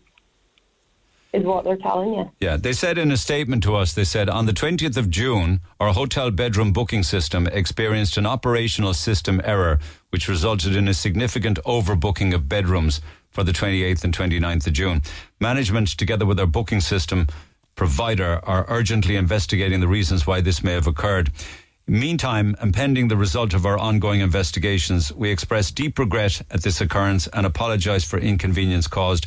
The third party booking platform provider has confirmed their customer service team will handle all booking cancellations regarding this overbooking incident in a prompt manner. What is what is that saying? I mean, so they, so they didn't cancel everything to get more money, no? No, apparently they're fully booked and these rooms are not going to be going up at all.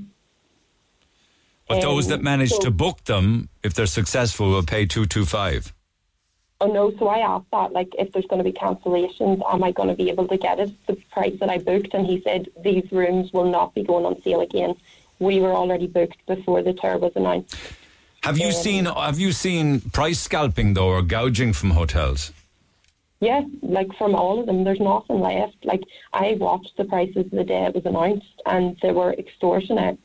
So that's the only reason I booked at two two five. I thought this is a steal.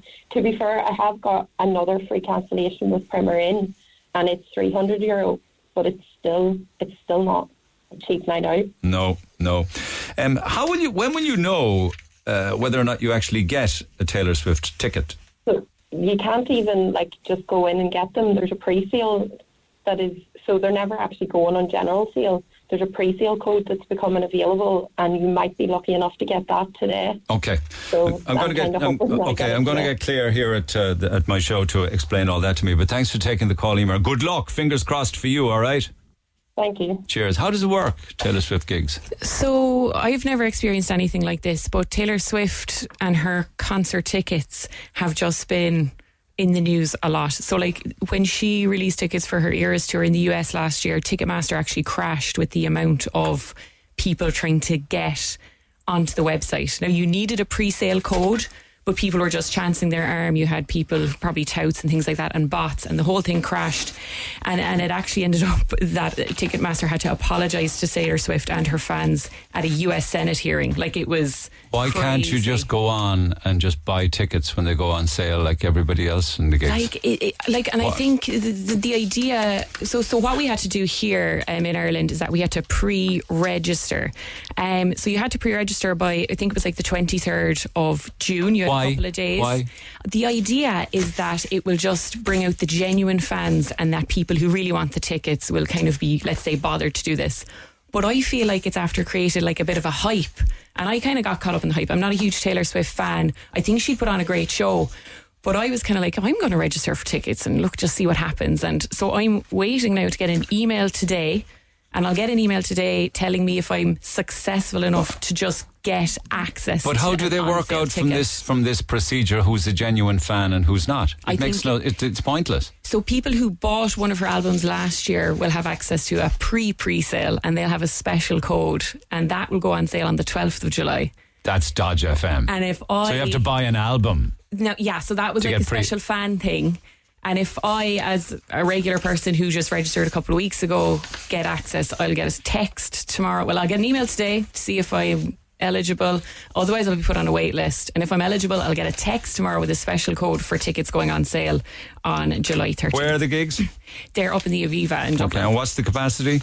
It's, I think people are saying 55,000 for the two gigs, so like 110,000. And is there a limit on the amount of tickets that you could buy? I don't know that for? yet, and the ticket prices are also not known yet, so it's very uncertain about what I'm going to be getting myself Okay, into. hold on there. Aoife, good morning. Morning. Taylor Swift, are you a Swiftie? I am indeed. Okay, and uh, you also are waiting with bated breath. When will you? When, when will they be announced? Tomorrow? Today we're going to get an email knowing if Okay. we're successful. Have you got a hotel booked, Aoife? I don't at the minute um, because the hotel I had booked cancelled on me. How did that happen? So when you heard about the gig and you knew the date, what did you do? Um, I I was the same boat as um, Emma. I booked it within like five minutes. Um, had a room booked for 252 euro, I think, and um, well, it was 252 euro, and then it got cancelled on me like two days ago. Where? What, I- was it the I Radisson rang- again? Yeah, I rang them. Yeah, same hotel. So I rang them. Um, they were blaming Booking.com. So then I got onto Booking.com. They said that it was um, the hotel's fault. So then I went back onto Radisson, and they were like, "Oh, we actually didn't know what the reason was at the time that we told you it was Booking.com." So I was like, "Okay." Um, and now Fáilte Ireland are on to me. I was on to the CCPC trying to figure out what my rights are, just because it's a whole like the fact that they're it's a year over a year in advance, and they're saying that they're already booked out. Um, No, what they they said that they overbooked because of a glitch in Booking.com. Yeah, I don't believe that. I don't believe that, and a lot of people online also don't believe that because it's happening to a lot of concerts. It's not just this hotel; it's this hotel, this incident, but like it happens all the time. So it's Have we not, examples of hotel price gouging, Claire? I don't. Off the top of your head, I mean, we saw it in the newspapers over the past couple of weeks. Doubled and Yeah, trebled the big price when you compare Mhm. June this year or July this year with July next year on the dates of the concert. You see huge increases. So we could definitely take a look at that because anytime we do do that, the evidence is really clear that it is happening and that there's like an extreme, like just rise in the prices when uh, when events like this are on. Okay, so what do you do now, Aoife, if they've cancelled your legitimately booked room? So right now, I'm probably going to actually go to. I've registered for tickets um, for Dublin and for Spain, so I'm going to concentrate on going to Spain. it just, um, I'm sick of the hotels in Dublin just hiking their prices up um, for more money, and it's it's the big guys that are getting this money. It's not the people working in the hotels. It's just ridiculous. So So you would I'm go gonna a Taylor Swift gig in Spain instead? Yeah, I was I was meant to go to them in uh, go to in London just before COVID hit, um, and then that got cancelled. But yeah, I'm willing to fly somewhere else. Funnily enough, I was contacted by a family member of mine who lives in Australia yesterday. Uh, they can't get tickets for the Taylor Swift gigs in Australia, and she's wondering is it any easier here? They're with thinking of flying to Ireland for the Taylor Swift gig. Would you believe If that? somewhere to stay, if they have somewhere to stay, then um, and if maybe they have family here already, so they you know two birds, so maybe that's why. But um, like she's going all over the world, so I'm sure there's they'll get to see her somewhere. Okay, okay. So you're a bit on hold, so in more ways than one ticket and hotel.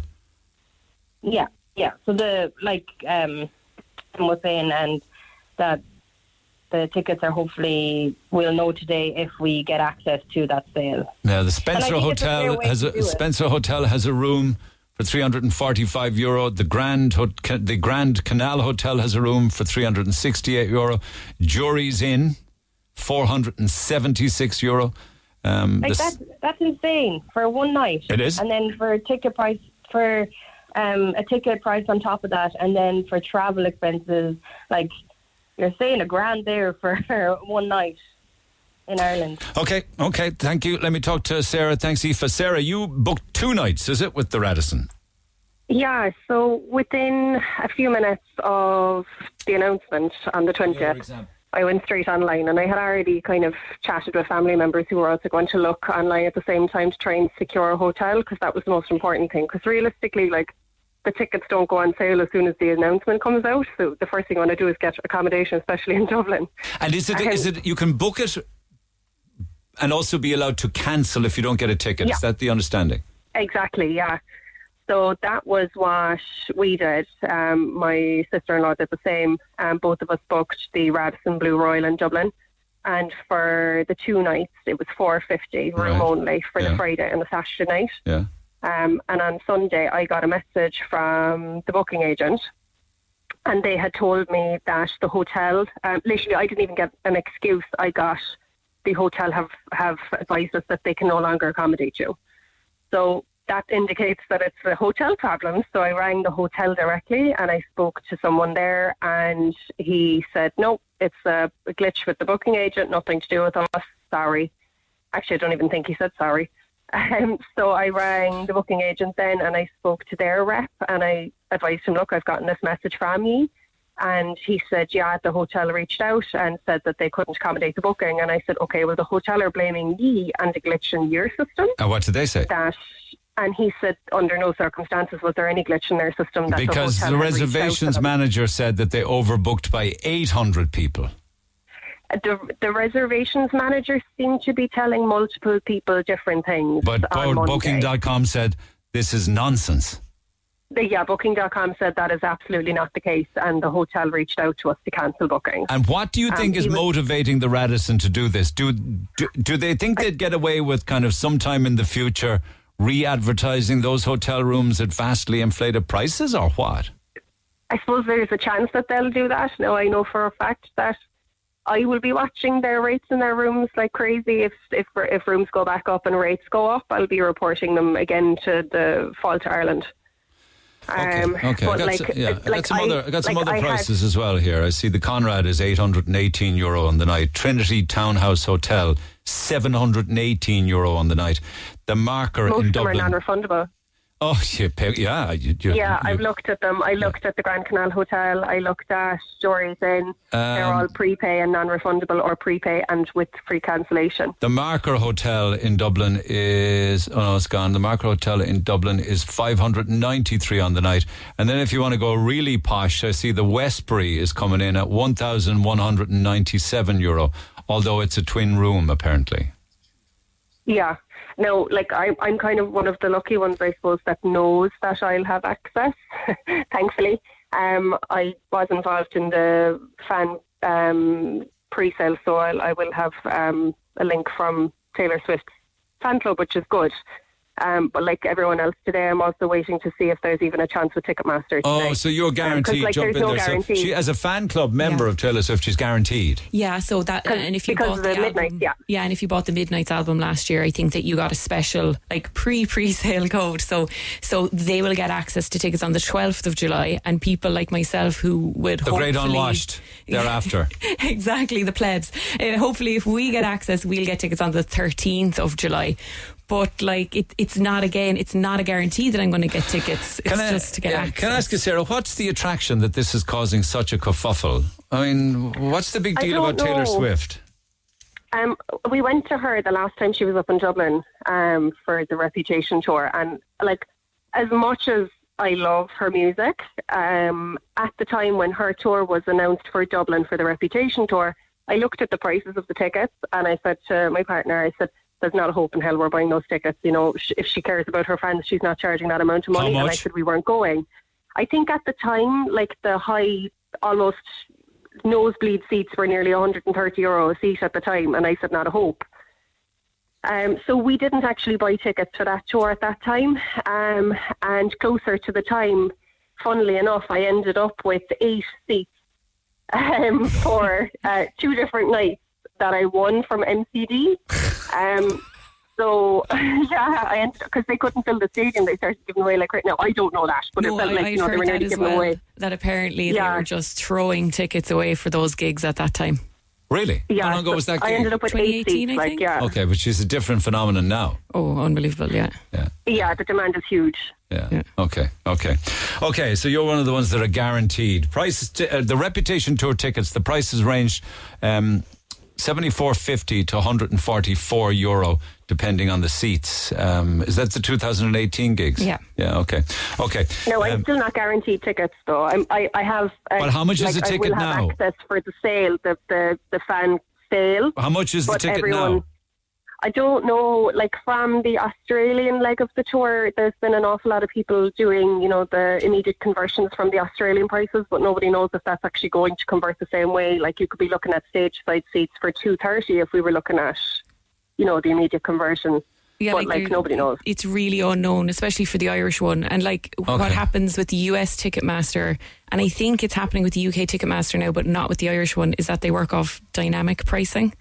So there's a kind of a supply and demand sort of in operation there. So the more demand there is for tickets, or the more people What's that this are tour to called? buy. The Eras tour. Okay, the back in March when the Eras tour kicked off, ticket prices started at two hundred and eighty nine dollars and went up to one thousand seven hundred and seventy eight dollars. So a lot of that would have to do with the, the dynamic pricing that they have in US you want to have a sit down with you want to have a sit down with. Taylor Swift for that. Well, you see, apparently they're saying that that's to do with Live Nation and Ticketmaster, who like Live I should Nation own do Blame, every, blame everybody else. Watch this space. Anyway, thanks, Sarah. Fair play to you. Good luck with it. Um, what, what is the deal then with the length of the gigs? I was talking earlier on this morning. Mm. Paul McCartney's blaming uh, Bruce Springsteen because his gigs are four hours long. I kind of get that, um, Yeah. having have to sit through one. Um, not a huge Springsteen fan. I find his music quite depressing. Everybody Ah, is either unemployed or the wife has left or Um, they're dying, or they, you know, had to had to leave town, or they work in a mill, or No, I, went, I did go to see Bruce Springsteen in May. never happy. and um, it was a fantastic concert. I'd never seen him before. It was over three hours. I'd say it was three twenty. Um, but again, you know, with prices, like it's just uh, Three hours of stress. telling people how tough life is.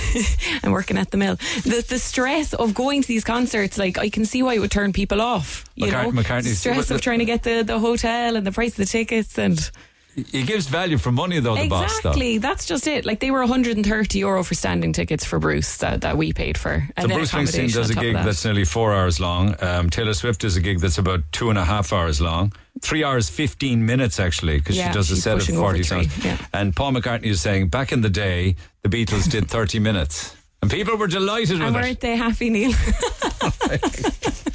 All right, so those tickets then tomorrow, is it, or later Well, I today? will know today. I'm keeping an eye on my phone. I still haven't gotten an email, so I'll keep you updated if I get an email letting me know if I am successful in getting the opportunity to possibly buy tickets. uh, Are you a fan, though? Thursday. I would like to go and see her, and I would be going with a friend who has family in Dublin, so I don't have accommodation to worry about, which I think is a big element of things at the moment. You know, the hotels and things like that. There so. isn't, a, there isn't a chance that you're taking tickets away from die-hard fans, is it? No. Well, no, no, oh. no. we'll see how you get on later on today. Thanks, Claire. Text 0868 104 106. Call the Neil Prendeville Show now. 0818 104 106. Red FM. On the television license, last year I was in court because of not being in a position to pay my TV license. The amount of persons that were in the court on the day was unbelievable. I'm a mum to five children. Uh, work work every day, and the stress of being in court that day was absolutely unreal. We are just being rolled over time and time again. People have more power than they realise uh, in numbers and voices, and people need to uh, speak out. Yeah, we do a lot of that, in fairness, and sometimes it does make a difference. I hope it does in the case of Noonan's Road. Um, William's back on to me, actually. He's the activist who's been working on behalf of the residents down there, and he says, Thanks for highlighting the story and for Seamus spending so much time with the residents at Noonan's Road. Dave Kremen and the management of the Gallows Bar on Bandon Road have offered to open their premises to support the residents of Noonan's Road for free tea and coffee morning on Saturday from half 11 in the morning till 1 o'clock. We've been advised that we formally set up our residents group on that morning. That will enable us then as a group to engage with Cork City Council regarding developments and decisions um, which are all too many to even start mentioning now. On behalf of the residents, I would like to invite um, everyone and anyone, and maybe your good selves, to the event on Saturday morning. Uh, everyone is so grateful for your support. So that's good because, you know, come together and you are one big, powerful unit then, uh, and that could make a difference. So the Gallows Bar on the Bandon Road, half past 11 to 1 o'clock, all of the residents are told uh, to pop along uh, because if everybody uh, bands together, of course, um, you just get an awful lot more success and power as a group as opposed to different individuals going um, individually. Um, text 0868 104 106. Just back to um, the tragedy um, on uh, the Mitchellstown exit there at the weekend led to the loss of life of a very young Cork boy. Um, uh, I'll say no more about that. I, I, I know that there are other aspects to that story that will be investigated. Um, but just on the topic of that general area, Liam, good morning. Good morning, Neil. Um, are you? Do you live in and around that Mitchellstown exit area? Are you in Fermoy or wh- where are you? I, I'd be uh, equidistant, about 15 minutes from both towns. Okay. Now, in the case of this tragedy that led to the loss and the death of a teenager, they drove the wrong way into oncoming traffic. But what point did you want to make? Well, I felt for a long time that, as you and I know, we grew up with the two-way system where we were told by the, the driving instructor, watch out for oncoming traffic. And then when the motorways arrived, we thought, well, at least now we're safe. You go one way, everyone goes one way. But unfortunately, in the last couple of years, we've seen more and more tragedies of people, for whatever reason, driving in the wrong way into the motorway. And this causes incredible havoc. Because if you just imagine, you're going along your way, so the slow lane is left, fast is right. But for the person accidentally or otherwise coming in wrong, it's opposite. And you have no idea which way they will swing. That driver is driving against the fast lane traffic, into the fast lane traffic. That's right. He thinks he's on the slow one. Yeah. Yeah. But going, yeah, but going the wrong way. Absolutely. So, so my my. Have you seen? I mean, is, is that a common occurrence?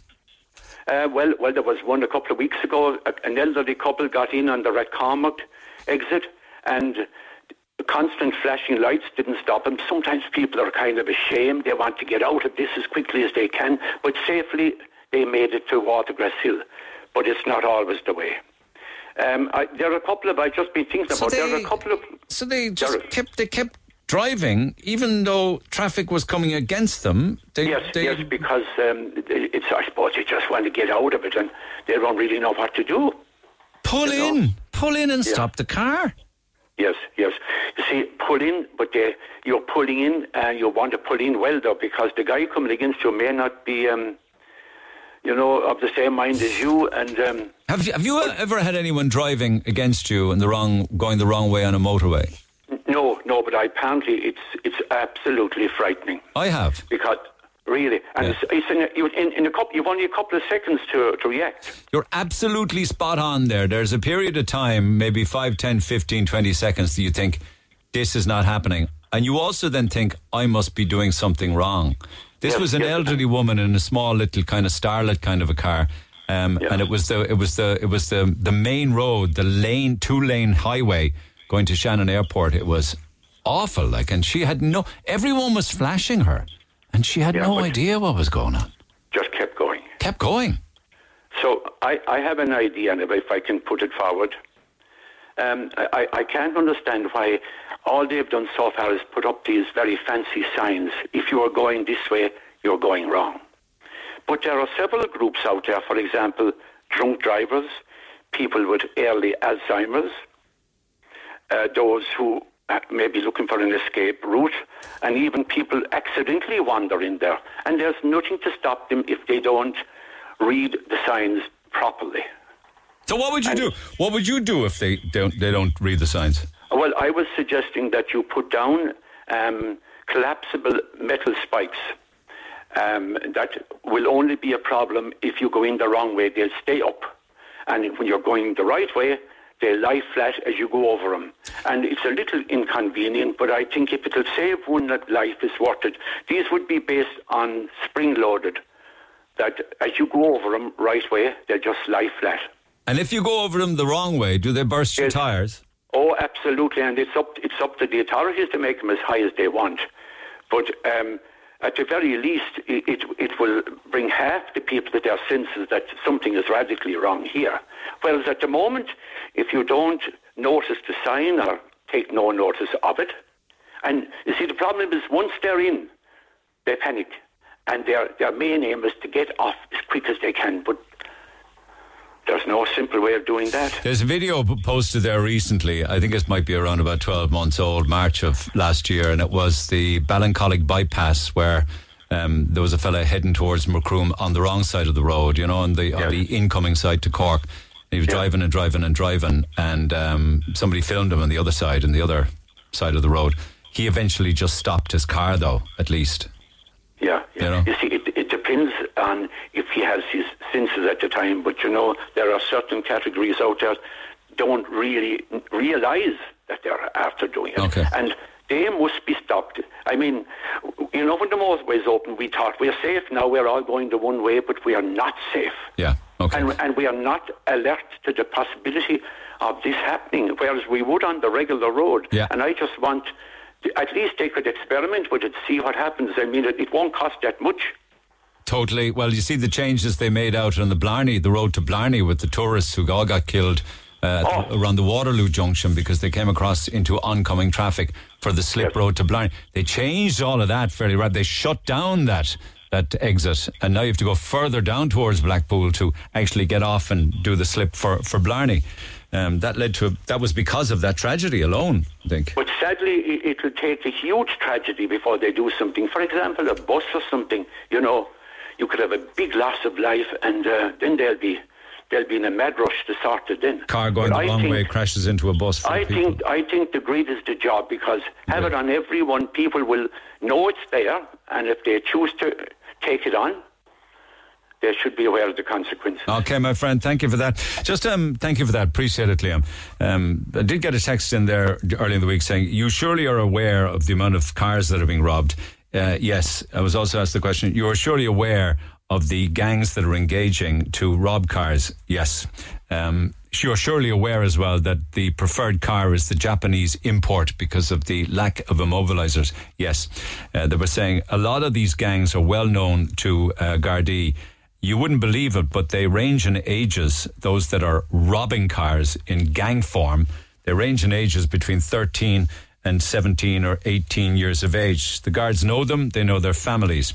Um, they rob the cars. Um, and then they post their videos on TikTok boasting about it, bold as brass, not even hiding their faces.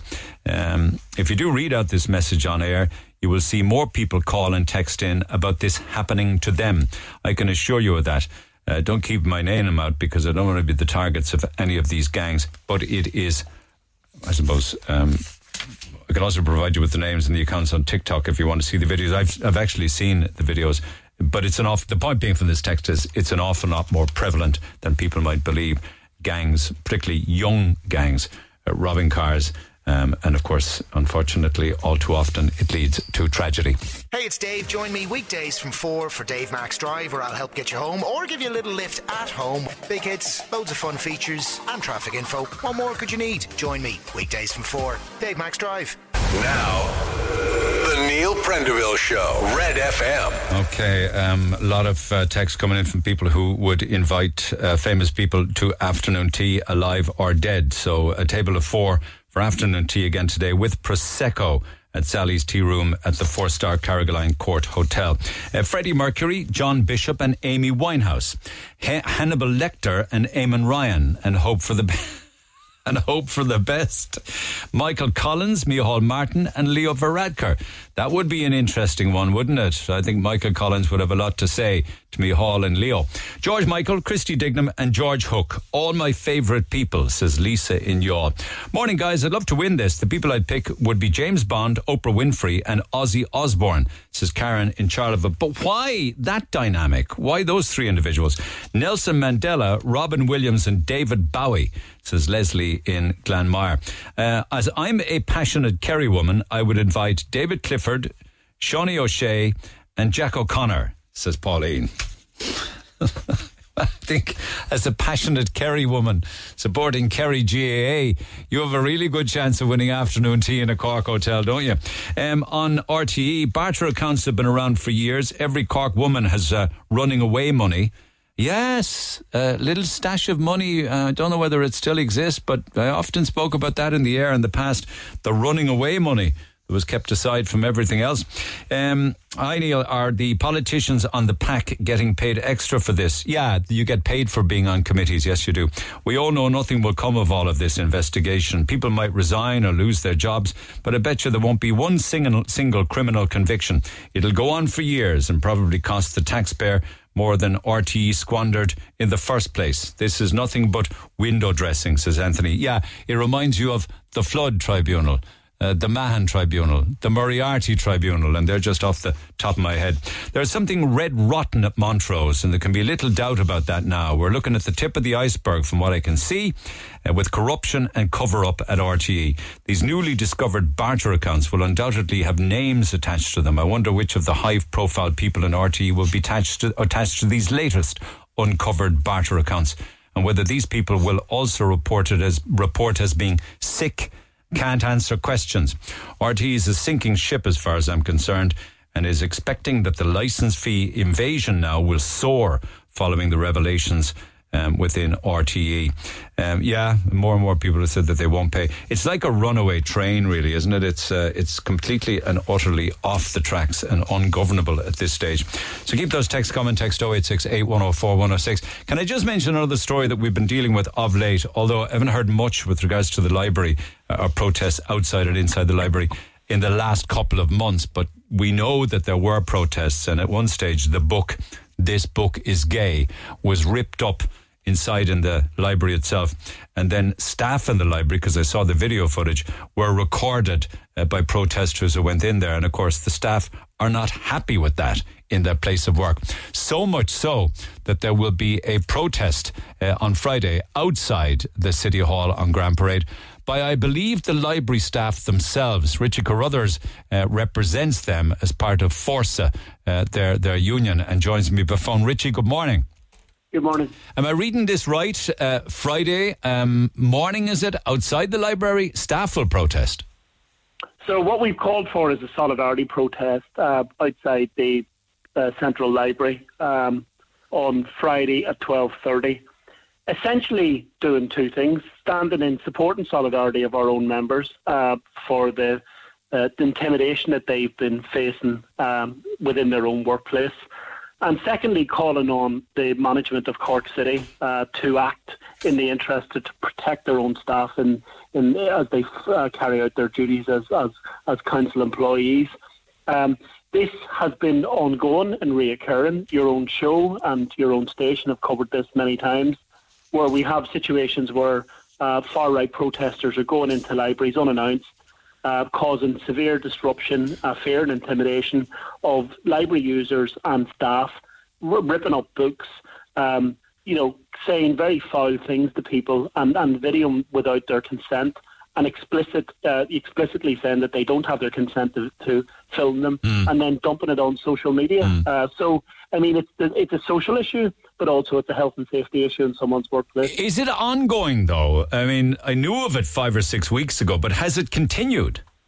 Yeah, I mean, it, it continued as, as, as late as last week. Uh, What, so what, it's- what it's happened last week? Is it a, a repeat of all of the above? It's it's a reoccurrence.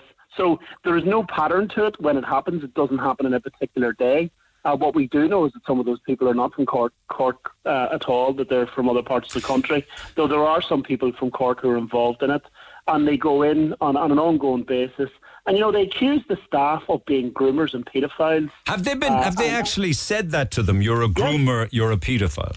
Yes, they have said it, and uh, we know that it's not limited to Cork. Uh, it, it- there was problems in other parts of, of the of the country.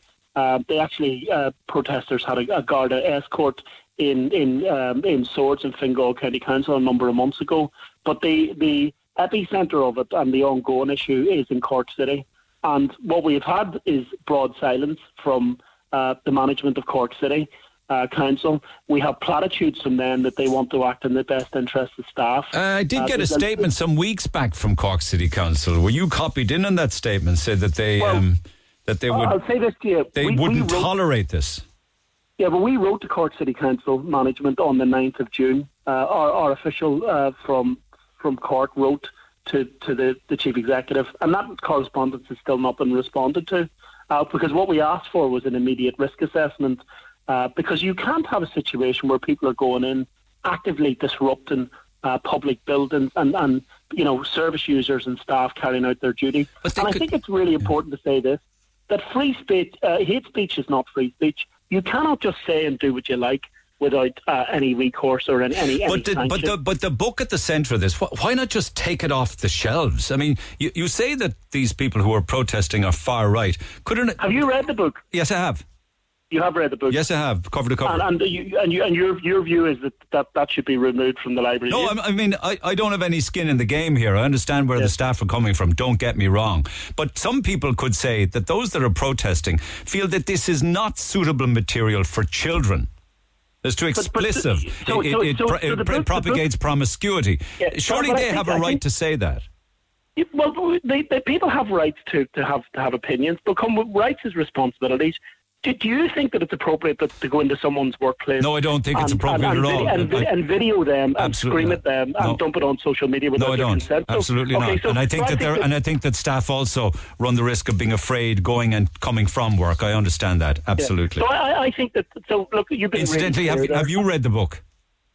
I have read the book, yes. Okay, Yes. and- And, yeah. and, and, and look, you know, I'm a parent as well, and, and what the staff will tell you is that the is that the book, uh, they don't, you know, it does, you, you can't get it out. Like it's it's it's it's for young adults, okay. Uh, but but the fact is this that, that when we we've had conversations with people about about books, it then becomes about other things as well. And at the heart of this debate is a sinister ploy to which is transphobic. Okay? Because the, these people, because we see in their social media po- posts, uh, some of the things that they say is homophobic and it's transphobic. And look, what I what I would say in terms of the book, and I, I think the book is a bit of a, a smoking gun in some Okay. respects, or uh, but but like what the management shouldn't do, or, or society shouldn't do, is is retreat in some kind of reactionary pu- pushback in terms of the pressure of LGBTQ plus rights and unilaterally removing books without due consideration. So like there should should be review and oversight of that.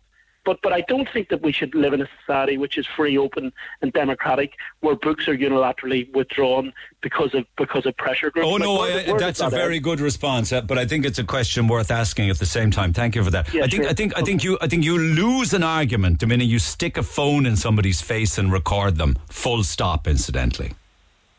And I think, uh, like, you know, one of the things that, that Ireland does really well is, is library provision, right? And I think libraries should be sanctuaries.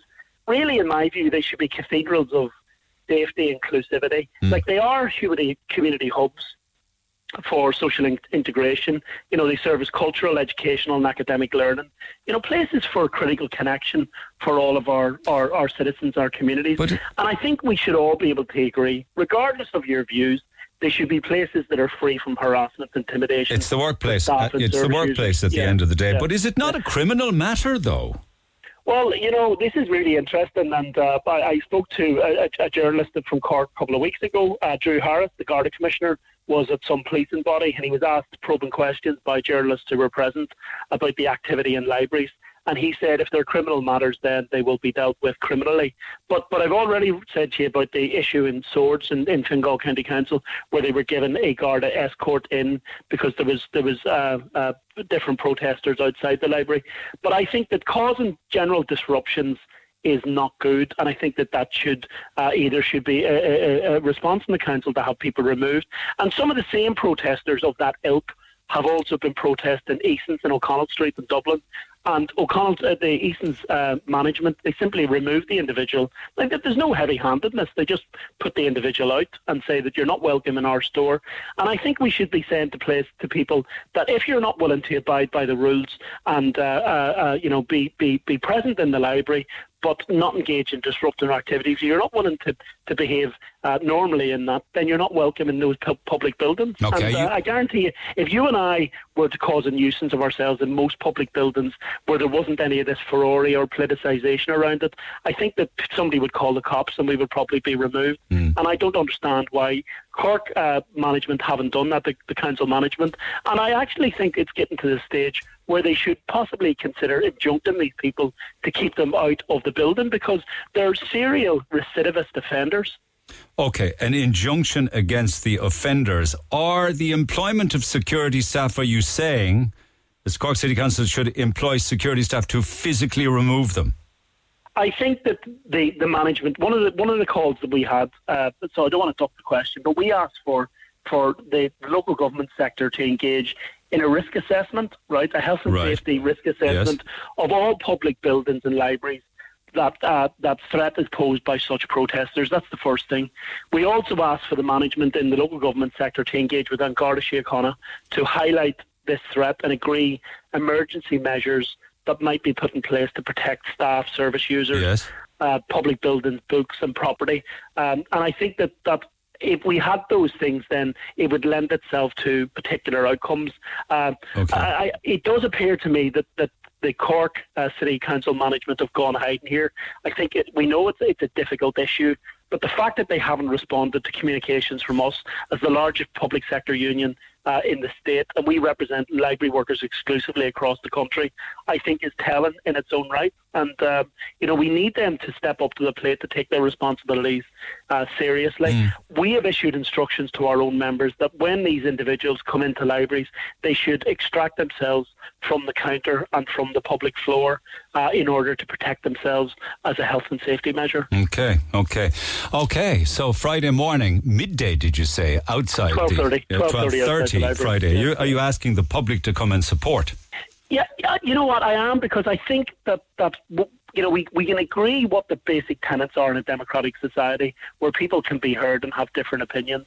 Uh, but I think we also can agree that actually public libraries are really critical and important for society, and they should be places free from t- intimidation. And we're certainly getting a lot of support from people, and I don't mean you know spooks who are on social media uh, with fake accounts, you know, claiming all you know really horrendous things. I'm talking about real, honest to God citizens who are concerned about this. Yes. Uh, this this direction of travel, and I would encourage people to show their support at half twelve outside one, one final observation. What if the protesters arrive at 12.30 on Friday? Well, sure. Look, they, they can do that. You know, we, we've told we've we unlike them, we've told the guards that we intend to do this because you know we're not going to cause a nuisance. Our our our point is to show solidarity with um, uh, with with with with our members. Uh, I think that what we are seeing is a, a you know you, you're probably aware of this, but the but the pushback and the hate crimes for the LGBT community have rocketed in the last couple of years. Uh, and uh, in terms of hate crimes, at 15% of 448 hate crimes in 2021 were as a result of people's sexual orientation. Okay. So I think that uh, a lot of at the heart of this is homophobia and transphobia. I'm going to pick up And, on that uh, in a moment, actually, with the drag king artist who got badly beaten on Leeside following a gig. I'll do that in, in a few minutes' time. Um, let, Let's um, let's see what happens on, on Friday. Perhaps we might uh, have some media presence there to observe midday, just after midday, twelve thirty Friday, 12:30, yeah. lunchtime of the Grand Parade. Richy, thank you so much for taking the Thank call. you for your time. Okay, Richy. Carruthers with uh, Fórsa on behalf of library staff. He did mention homophobic attacks. Incidentally, I'm joined by phone by by Shar Nolan. Shar, good morning. Uh, hi there. How are you keeping? What happened? Um, well, I was waiting for my taxi home on Saturday night after finishing up um, a gig there the weekend before last. And You had a couple of gigs in Fred Zeppelin's, I believe, wasn't it? Yes, it's Okay. Fred Zeppelin's I was performing in. Like, I'm based in Galway City, but I perform down in Cork a lot. Okay. Um, and, like, I perform all over the country. And Were you still in drag gear at the time after the gig? I was, yes. All right. So, tell me the um, story. What happened? Yeah, so we left we left Fred's at about midnight, went, you know, got some chips and we we're going to head home, went to the taxi rank, couldn't get a taxi. I don't know if anyone else who was listening who was out um, the weekend of the 24th and 25th, it was a very busy weekend in Cork and we, we, like many others, were struggling to get home and obviously when you're still in your full drag, you are a little you, you get a little bit more notice from people um, but again i thought i was just going straight home um, so i didn't think twice about leaving the gig it's something i would often do um, It should be we were wait- your God given right to leave the well gig. that's it um, and also like for like i said fred's is one of the few venues that we perform in that has dressing rooms and things like that as a space for us. For many gigs we don't even have that as an option. Um, so we were waiting at the taxi rank and we got a couple of comments um, like of different kind of homophobic or kind of transphobic leading things but initially it was just comments. But unfortunately one of the men who made a comment came back with a friend and his friend ended up punching me in the head. Um, which was quite shocking uh, I've never had something like that happen before. Um, but as someone who also is a mobility aid user, I've got different disabilities that affect my mobility. Um, I had my cane with me, uh, so I, just. Are I you defended serious? myself. Oh my! I'm so sorry on behalf of Yeah. Corkonians for this. Um, and like I was down in Cork for Trans Pride again last weekend, so it hasn't affected my bra for Cork or anything. But it was it was just a split second of oh my god, this guy actually hit me, and I think because I went to defend myself, he was so shocked he left. Well, how did you Um, did you you tried to defend yourself with the cane? Yeah. So um, I was defending myself with my cane, going like, I'm just imagining how this must look to anyone around me. I tell you how it looked. It Um, must have looked horrific to people to see somebody with a disability defending themselves with a cane Yeah. because they got hit in the head by some moron.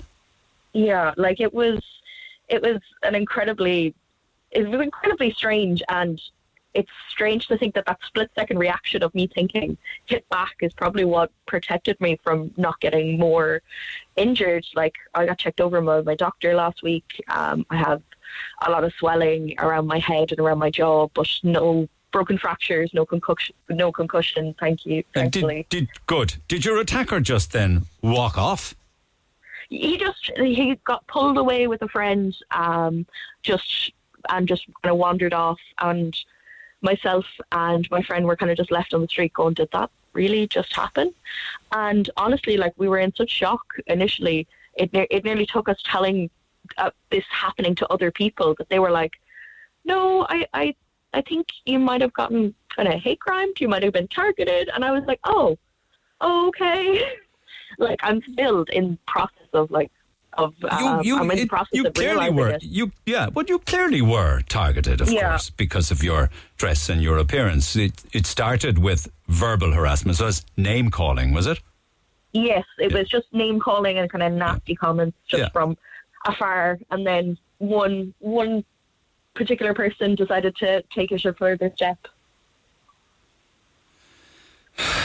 yeah we, we, we hear too often of homophobic attacks transphobic comments um, Yeah, you know, and like- it's it's it is like I, I obviously I was listening on the line before, but it is it's a direct consequence of the normalization of like of targeting LGBT plus people. Like it starts with you know trying to control like what information is out there about us, and those things then unfortunately start turning. Ah, listen, it's fine to have an opinion on a matter. You know, if it's Exactly. if if, it, if it's an intelligent opinion, there's nothing intelligent about name calling, verbal abuse, or attacking somebody physically. David Babington was on air with me some months ago. Do you know that fine gentleman?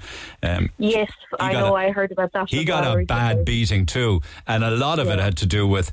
Let me describe him as being one of the most stylish people I know. He's got a he's got a very flamboyant dress style, and of course that then became a magnet for these idiots as well. It's it. I'm I'm glad that it hasn't it hasn't affected your thoughts or your your opinion of Cork, though. You're telling me it hasn't. No, no, no. And like I'm, I'm dating someone from Cork, so I'm up and down to Cork uh, pretty regularly. Um, so don't worry, I'm not blaming Cork. So sorry it happened, Shar. You're always welcome back. uh, yeah, like and like I'm still gonna be. I think after it happened, like I wanted to get myself back to Cork as quickly as possible and back in drag as quickly as possible. But are you So on alert though? You know, because of uh, oh, like I'm definitely profession. a lot more, a lot more kind of nervous and like I never would have particularly been. Um, like I'm in my thirties, like, and I've been out for about fifteen years, so like it's second nature. It's just a part of me, like being LGBT. Um, but like definitely over the last twelve months, it's definitely felt a lot more scary and kind of dangerous to be so visibly LGBT. But like even if I wasn't in drag, I still am a, a mobility aid user. Um, like I feel like I still would present very, very stylishly, shall we say. Yeah, So I don't think me not being in drag would have protected me if the No, but it makes it it makes it even me. more cowardly than Yeah. you know than than. But is there a guard investigation or anything like that? Do you know? Um, I've spoken to the guards locally just here in Galway because initially um, I wasn't sure kind of what to do because I was so concerned with the fact that I defended myself that I was like, oh no, I, I did wrong. Like I, yeah. So it's um, it's it's been kind of difficult to try and figure out what my next steps were. Okay. But um, yeah, like I'm going to be bringing this. To, like the next time I'm down in Cork, I'll probably bring it to detention to the local, the local station there. But it has been, it's been a really surreal week or two since it happened. Okay, well, do that next time you're on Leeside and let us know when the next gig is, uh, and we'll happily promote it on your behalf. All yeah, right. well, I'm I'm down on the 30th of July for Pop and Pasties.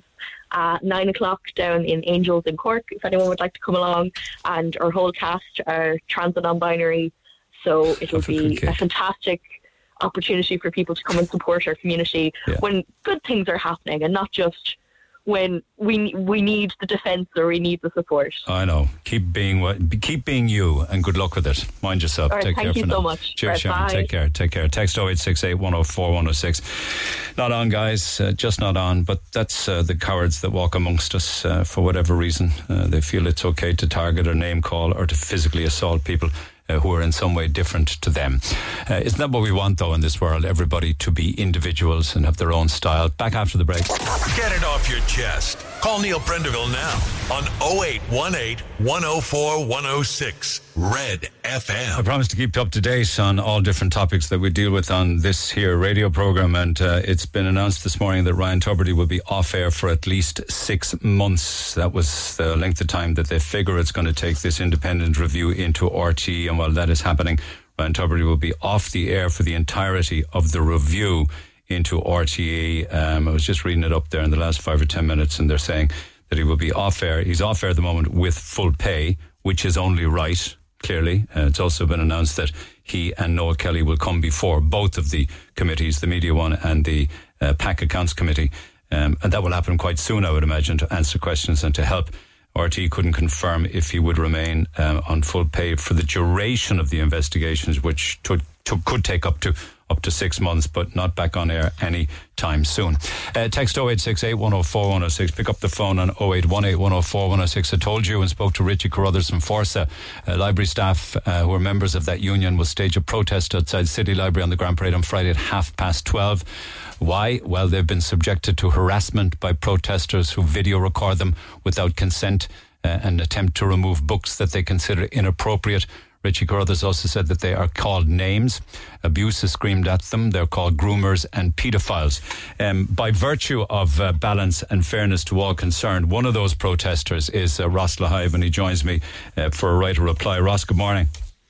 Hi, Neil. How are you? I'm good. Um, uh, you refute the name calling, do you? Well, yeah, obviously, um, because this this is one of the reasons we go on with a camera. Uh, because we, we need to defend ourselves because we know the uh, the line that the mainstream media are going to take. They're going to say we're hurling abuse, we're aggressive, we're shouting, and we do none of the above, time and time again. And the elephant Would you describe it? Okay, okay. Let's say you don't do that. Would you describe it as confrontational? I wouldn't. I, I would. It's a public uh, record. We're doing this for public record, and here we are on the radio, and um, more people are listening. And what we're doing is working. They did a hit. They tried to do a hit piece on us, RTE prime time, and all it did was elevate our message even that. more. Yeah, I saw if that. you go on Twitter for prime time, Mick Barry put out uh, a post there on Twitter. Everyone can see through it, Neil. We everyone knows what. But if the guards ask you to leave, and I see video footage where the guards are asking well, you to so leave, funny. That's other. then that's mustn't you leave? This is the other thing, Neil, and this is a lie, and you're going to repeat it the next time over and over again. We were in a book uh, store there, uh, Dubray, uh, uh, opposite uh, Eason's, and the guards came, and what do you know what they told the, um, the the members of staff? What? We have every right to be there. And every time, and lads, go on my videos, Ross Lahive on Facebook, and you see for yourself, the Gardaí do show up. They never clear us off. So why do you keep on saying that, Neil? No, because I saw why do you I saw I saw a video of a guard in a uh, uh, in a flak jacket, a yellow flak jacket, asking right, but asking you they, did they did they did they usher did they usher us away or no? No, no, no, no. Yeah, and and the last time I was on the phone to you as well, you said that you wouldn't sit down your twelve year old son when he was twelve and read him out to clean out his back passage to have as many sexual partners as he wants. And you came on the next day and you said it was a it was a good book. I didn't say that that. I said there were Yes, there were many did. Aspects. well- I said there. I said there were many aspects of the book that were well written. I'm just, you're, so you're what about uh, gassing? Was that a good aspect? To, is this a good aspect to eat shit? Is, is that a good as- aspect of that book? Uh, that that that was disturbing. But then again, you know uh, that that is a sexual preference for other people, not me. As to whether it's Yeah. um, as as to whether it is relevant to a very young child or not, that's the reason that we're having these conversations in the first place. But I'm, I, but Neil, you're going to have to, we're going to we're going to keep on going until these books are off the shelf. I know, but hang on a second. But hang on a second. Did you? But but but I no. Listen. Hang on, you're Richy. Richy. The same lies over and over No, I'm not. I'm not. Listen, Yes, I, I'm not going to. I'm not going to repeat any. I'm not going to repeat any lies. I'm just going to ask you well, you- questions. You, you keep on the last every time you talk about us, we're we're, we're using bad language. We're calling people paedophiles. I We've never said that. Anyone? Yes, you, you're, you're, you're, you're, you're, you're, I just heard it on your, your show. You're, you're giving airtime to your Ross, man. the union head at Fórsa said you call the staff groomers and paedophiles. I never And why is he that. saying that, Neil? Why, why, why is he saying that? Or Why wasn't I allowed to speak uh, with him online at the same time? Because that's what the staff are telling him. No, the staff are not telling that. Because I, I asked the staff and I have it on, uh, on camera, and this is why we do things by camera, Neil. Okay. I said, why, why, are you, um, uh, why are the media reporting that we're calling you all these things and we're being aggressive? And you know what they said to me? Go to speak to the media about that. And I'm speaking to you about this now because. So the there is no evidence whatsoever of either video or audio of a staff member being called a paedophile. No, uh, because we've never called anyone a paedophile. Okay. And Prime Time did a, a hit piece on us, which completely backfired on him. Okay. And we got so much more support. Okay. And um, uh, where, where, where, what about the elephant in the room here, uh, Neil? It's not about the staff. It's not about the health and safety. The health and safety of the staff are, is, are they're not threatened in any way. We're highlighting a very serious issue here. I understand. And I understand. this book is not appropriate for children. And it's clear as the nose on your face. Okay. Everybody can see it. This is why we're getting so much support on Twitter, even though Twitter is a cesspit for the lefties. A fairly We're toxic place support. in the first place. Okay, okay. Yeah, so, yeah. so never once was any staff member called a paedophile or a groomer. All right, Neil. I mean, I've, I think we've cleared that up at this stage. Not one member was I called heard- I know that. Not, let me- not, I know not that. one member was shouted at. I just want to move on to the next point. What about physically holding a phone up to somebody in the workplace and filming them? Neil, you, I mean, I already covered this here. Uh, it, it, uh, we do this for our own protection, right? Number one, because we're we're used to the lies from the media that that yeah, you know uh, we're calling people paedophiles, uh, we're threatening people, we're intimidating. This is one of the re- main reasons we film, and the second one is because we can't we can't rely on mainstream media to report on this, so we have to report on. It Why it. do you keep saying And that? You're, I mean, you're on the air with me. I mean, I'm having a conversation with you. It's good airtime for Well, you, you, to you, use. you, so- you came on the next day after speaking to me saying that you wouldn't read it to your child, and then you kind of gave it a glowing review. I mean, that, that, see, you're saying one, you're speaking out both sides of your, uh, of your mouth here. You're saying one thing one day, and, and then you're saying another thing the next day, and you're laughing at me because I, I'm I- I not. mean, I'm just. it- I'm just. You. You are picking. You're You're that- picking you're and choosing things, and and all I'm trying I'm to do is give you an Neil. I'm- I'm, speaking facts. I'm speaking facts here. You say one thing to me one day that you would not uh, read that book to your child, and I'll ask you again: Would you read that book to your child after reading it from cover to cover? No, I wouldn't read a book. So I mean, okay, so you can So understand what, why. what part of that don't you understand? Well, I understand now clearly, and you're on record saying that now. Um, So what does it matter what I what, what does it matter what I think? Because I'm here on your show ex- explaining to your listeners that you not even. But you you're not using your time wisely. If you keep on right. Yeah, accusing I the think we- media having an am. Agenda, and I'm giving you an other thing- opportunity to have your point of view heard, and I'm asking you, do you think it should be acceptable that you stick a phone and record somebody in their workplace? I, I would, sorry, I wouldn't I, I mean, I, I, like told- it. I, look, I, you, you, you keep on repeating yourself. All right, I'll tell you again. All right, you're saying I'm not making good use of uh, my time here, but you're asking me the same questions over and over again. There's two reasons we use the phone. One to protect ourselves, all right, because we, we get we're for, we're so used to this these lies and slanders, and two to put on a, a social media platform where people can see this filth that you wouldn't even reach your own child. So, you I- agree with me on that one? Okay, so you're saying categorically that there was never a time when anybody in there was called a paedophile or a groomer. See, Neil, you keep on repeating yourself. This is, must have been the sixth or seventh time that you repeat this. Okay. Can we move on to the next thing here? There, yeah? there is no next thing. These were the things that they There were is. saying, and there was the be- points that I wanted be to there ask. Friday. We're gonna be so there that, I wanted to ask you about that. Will you be there at half past twelve? We're going to be there with bells on. We're going to have excerpts from the book, right? Going up and down the shaft of a, I can't say it on this, you know, but you can read the children. Yeah, it's a very Porn explicit is book. I know. basically uh, fine and fun. And then you have this man coming out. Should God love the, uh, the, the staff members? They're, they're traumatized. When we are never aggressive, we're very passionate people. We, we're, we're no threat, we're no physical threat on any level. The elephant in the room here is now, there, you always say young, the, the, the media always say young adults. The youngest adult is 18. That's that's okay? that's okay. That's right, okay. that's I've- a fact. I, they're, no- they're teaching them how to get on apps, right? Step by step instructions. Yeah. For Grindr, which is for adults, right? Step and step instructions. Put a picture up of yourself. It'll give you a location. You can meet them, and this is how you have casual sex. This is for twelve-year-olds. Neil. That is in the is- book. I have read all of that. is- However, the staff, as, a, as a mainstream media, this is what the main point is that you always overlook. You always overlook that point. You never shine your man that came on slandering us, making up lies. Why does why doesn't he bring up uh, that point? Uh, Because I guarantee when we have our uh, our little um, rally on Friday, It's not. It's not about the um, presence of the book, really, or whether it should or shouldn't be there. It's the manner of the Sorry. protests against it. They are telling the staff now to. they're telling the staff to leave the counter the next time you come in. Yeah, that sort of thing as well, Neil. We didn't even approach the staff the last time. Okay. We were in there, and, and look, look what's after generating. Every time we do something, it, it gets a reaction from the media, and this is perfect. This But is there has been exactly video footage of, of, of protesters like yourself approaching them. So this is this is why we do it. So uh, I'm, You we're said you didn't approach now. them. You just said you didn't approach. No, I, oh, so that, that, I said the last time. The last time. The last time we we went in with a banner. But if the staff, if the staff feel that they have to move away from the counter, does that not mean away.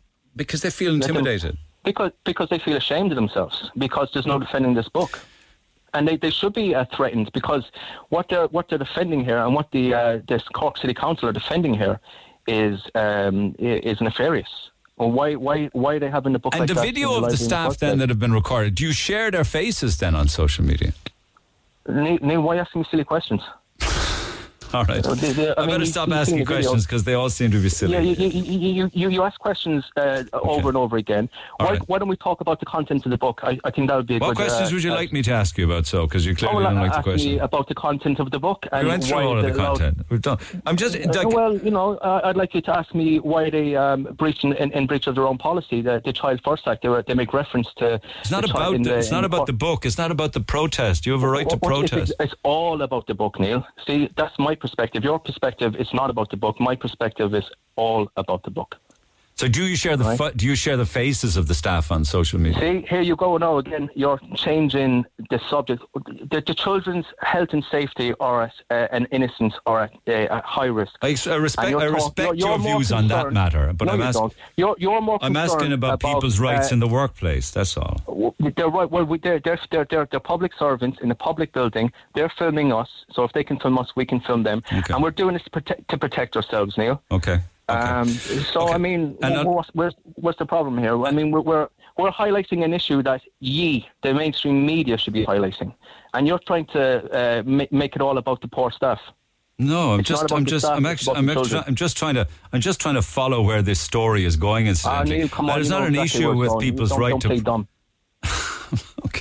I'm not You're dumb. playing innocent here now. I'm not dumb. are, okay, you do you expect You're- there to be? Do you expect anything to kick off on Friday? Could this get messy? See, this is the other thing, Neil. We're always peaceful. We we we're the ones that get attacked. We had uh, a rally there uh, uh, last weekend, and um, uh, this transgender type um, was out of his mind uh, in uh, attacking. The only the one person with there was a group of us. Uh, the one person he attacked was a woman, right? And we're the ones constantly getting attacked. We we always turn the other cheek. No, I don't think anybody Right. ever accused you of laying hands upon. No, that was never the case. But you've and you've Yeah, so refuted the, the name calling. with- yeah. the way the way we deal with them is we're just going to turn our backs and ignore them. If if, if if and when they do show up, we're just going to we're not we're not going to engage with them because there's no point. Okay. Okay. If you're asked to if you're asked to move on or to leave, um, But we're never asked to move on. We're never asked to leave. Why why should we be asked to move on? because they're talking about taking an injunction out against you. I mean, for what? For highlighting this filth. Well, They, they should be taking this book out off the shelf. This is not fit for. Uh, this is we we, we should be keying in on this uh, uh, this book here now, Neil. Uh, We should focus on. Fair this enough. So if and the book was taken off the shelves, all of this would end overnight. Yes, Game 100%. And not just this book. There's other filthy books out there. They're te- they're, they're they're telling uh, preteens uh, how to uh, chemically castrate yourself, give them step in, step by step instructions. These these are books, Neil. These are given to preteens even how to inject yourself, how to trans uh, transition from a male to female, and vice versa. They're they're literally telling, uh, teaching kids this, and it's going to be in the curriculum uh, next year as well. Uh, about pornography, uh, masturbation, and this is the, the World Health Organization and the WHO. They think that children, they believe that children are sexual beings, and they should learn how to have sex as young as kindergarten and primary school. And it, it sounds crazy. It, it sounds like a conspiracy theory, but all you have to do is go on their own websites. They have. Um, a, a, a, whole step-by-step process. Uh, teach them masturbation. You know- uh, teach them pornography. Teach them how to have same-sex. You know, uh, a lot of a lot of those aspects that you talk about are not in the book itself, though. These are No, I'm, I'm not. I'm talking about the wider issue here. Correct, yeah, The yeah. wider issue. Yeah, yeah. That- Like th- there's a lot of pushback where you say that, that you never you were never asked by the guards to leave um, because well, what do you mean by that, Neil? says- I mean, we have the video. We, this, this is exactly why the, the guards come on every occasion, and they, they're, in fairness to them, um, uh, they don't take sides. In fairness to them. yeah, but but were you ever asked to leave though? See, Neil, this is this is it. No, uh, this is the, your third time asking the same. No, question, because I right? can't get a straight answer to it. I mean, you're honest I- in I- everything I tell else. You I mean, geez, Neil, I, I tell you again, they never asked us to leave. They never asked us to leave. I I mean, how, how, how, I can't be clearer than that. The last time they even told the staff members we had every right to be there. Hang on a second. What about what Oh, about you got- this? What about this audio? You a flyer here. I think Cork City. You are accusing us Here you go. You want? You said this was disinformation. I'm giving you the flyer. And I think I'm giving you a flyer here. I think Cork City. You are accusing us. You're acting. She's. Do not follow someone. What? Do She- not she's walk calling us a behind, liar. Do not She's walk behind someone. Do Cork not. I City appreciate. Don't. I'm going to ask you to leave. I'm going to ask you to leave. Okay? For what? Under what reason? I, I'm, I, I, I'm, I'm allowed to not talk to someone. You basically are following a lady with a leaflet and She, putting it right, in her lads, face. lads, she was saying we're Can handing out false and di- disinformation, right? I'm giving you the information here. The information here is uh, Uh, basically porn is fine and fun. They want to get people to know about rimming and scatting. And she's calling us disinformation and liar in front of this in, in this library. Stop pushing. Please, I'm asking you to leave. I'm asking you to leave this area. Can you please take a seat? I'm going to go over here. Yes, a seat. That's a guard asking you to leave, isn't Oh it? yeah, actually, Neil, I, I, I do apologise for that, but actually we didn't leave. Uh, she asked us to leave, but we had we still had every right to be Okay, there. well, fair enough. And Okay, actually, be- she was actually she was very nice. She just she just um, you know uh, things were. that lady, she, she came in and she said that we gave her disinformation. Another lie, another lie. We're handing out factual information um, with reference to the UN and the WHO's websites. Wouldn't you have? A, but but wouldn't you be? Wouldn't it be much better if you continued to do what you were doing, but didn't Yeah. film the staff? Uh, no, because then we wouldn't be on the radio or, or prime time and you wouldn't be talking about it. And here you are again, Neil. You're diverting from, you always attack. Um, I'm not attacking uh, anyone. No, the- no, I'm not attacking no, you, Ross. okay, I'm just not. I'm You're, not. you're always kind of, no, no. We need to speak about the contents of this book, not about um, uh, about putting cameras in people's faces. We need to talk about the heart of the issue. And the heart of the issue here is that to protect the children, to, to keep them away from this filth. This is what we should be focused on, Neil. Not about if the guards ask us to leave or not. Um, the poor staff, their mental health is uh, in, in, in. Well, the uh, reason we're know, talking this morning is, is they're protesting outside their workplace on Friday. Do you not think that's relevant? They, they, were, they, they were protesting because of, of us going in um, last week on Friday with the banner, and um, so it, it, you know there's a knock-on effect, and we're going to be there uh, with bells on uh, Friday to uh, to show. And I invite everyone to come down to see this for yourself. Don't take our word for it. We'll we'll provide you with information. And um, look, Neil, we're, we're not the bad guys here. Okay. We're okay. not the bad guys. The mainstream media are doing an awful job. You're, you're talking about the the poor health and safety of the staff. What about the uh, innocence of the uh, of the children? Why, And you have, you, have, a- you, have a, you have an absolute total right to protest for what you believe to be the Neil, innocence of ask you, children. why, 100%. Why are they? Okay, Neil, let me ask you this question: Why are they teaching kids these things? What do you mean? I'm just, I'm I'm not quite sure Why who's, they who's they. kids- Uh, Neil, no, no, no, no, no. Hold on a second. Why are the library providing uh, books to children to tell them to get on dating apps, to tell them how to go up and down the shaft of a? I think they. I, I think I think No, they no, I- I- I think no, no, no, no, I think they should I think they should answer that question themselves. I'm not a librarian. No, I'm asking you, Neil. Uh, You know, you're you're you're you're. why why would with, why uh, would uh, I know why the library decide to No, stock a book like you, this? Neil. I'm just asking you a question. We're having a conversation here. It's- Um, it- it's I'm not- Giving you, you're asking. I'm giving you my opinion. Can you give me your opinion? Why do you think are? No, no, no, no, Neil. This is this is a question directly to you. It's, it's Why not, it's they- not relevant they to me as to whether the. I, I mean, I, it's I'm not. I'm not going to engage in the criticism of books that libraries. you're, dec- you're, you're, you're trying to squirm out of this question because you know it's a tough question, and you, this this You're asking me you to answer a question on behalf of librarians No, as to why they on, on your own, on, on your own, just just your personal opinion, Neil. Your personal opinion. You, you won't read this to your child, but why do you think it's No, okay I wouldn't. I wouldn't read that book to a child. No, you wouldn't. So why is it okay to the library? Yeah, you did say it to me. So do you think I've this also said that okay you. I've also said that I would support your right to protest against it. Yeah, but Absolutely. Neil, now you're getting off. No, Okay, I'm let's get back I can't be more clear about Let's- it. I've just said, wouldn't okay, it be better if you didn't track. if you Let's didn't film the get staff? back on track here Okay. now, Neil. We'll- I'm we'll- asking you a direct I'm- question. I know you're going to you're going to fob me off. You're going to not going to deal with it. Why do you think it's okay for the library to have this book? uh, And teaching these things. Why is it okay to teach uh, young children these things, Neil? And it's a direct question that I'm asking you. Why do I think it's okay for them to stock, What- stock yeah, the what- book? don't ask I think I think the, like I think for the question should be: Should parents allow their children to go in well, and to you can read uh, the you book? can ask your own question, that- but let me ask my question. That is ask- up to ask- that is up to well, let me- every single parent to make Neil, up their own minds. You're like a politician. You're you're you're dodging and ducking. I'm asking a direct question. Why do you think the library has a book like that and teaching children these things about sucking cocks? Why, why do you think that is, why, can you tell me that? Why do I think it is? Why do I think yeah, they have? You, I'm asking you a question, Neil. Yes, please answer it. But sure, it's an irrelevant question to me as to why no, they stopped. No, it's not irrelevant. Book. I think I don't. I don't have responsibility you, for the book being on the shelf. Are seeing you dodging this question, right? You're dodging this question. I'm asking you your personal opinion about this. No, book. what, what you're being, you're, you're trying to be is antagonistic. No, I'm not. I'm asking you. see, this is what you're trying to do. You're trying to gaslight me. You're dodging. You're slipping. You're. I'm not going to let you get away, Neil. I'm asking you're you. Asking, I'll ask you again. You're asking me why? to answer the question as to why the library yeah. stocked the book. Do you not realise how? Uh, do you not realise that, that makes no sense? I, I think all your listeners think it makes perfect sense. You won't even read it to your own child. Yeah so what, what do you want me to do? About, what do you want me to do about oh, I, I, the fact I, that the library say, I want you. I want you. Right, the next time you talk about this, to drop us uh, our slurs because we don't call anyone. I never called call you anyone. anything. I didn't never but, called but you a name. This is what you. This is what you. This is what you're parsing. This is what you're. You're, you're, you're putting out there, and I'm, I, will go back no, to my question because no, you're, slipping away. No, the topic, the topic, arose, the topic arose because the union said it's in the library and for children. Why do you think this book is for children in the library? What is the age and profile of the book, incidentally? 12.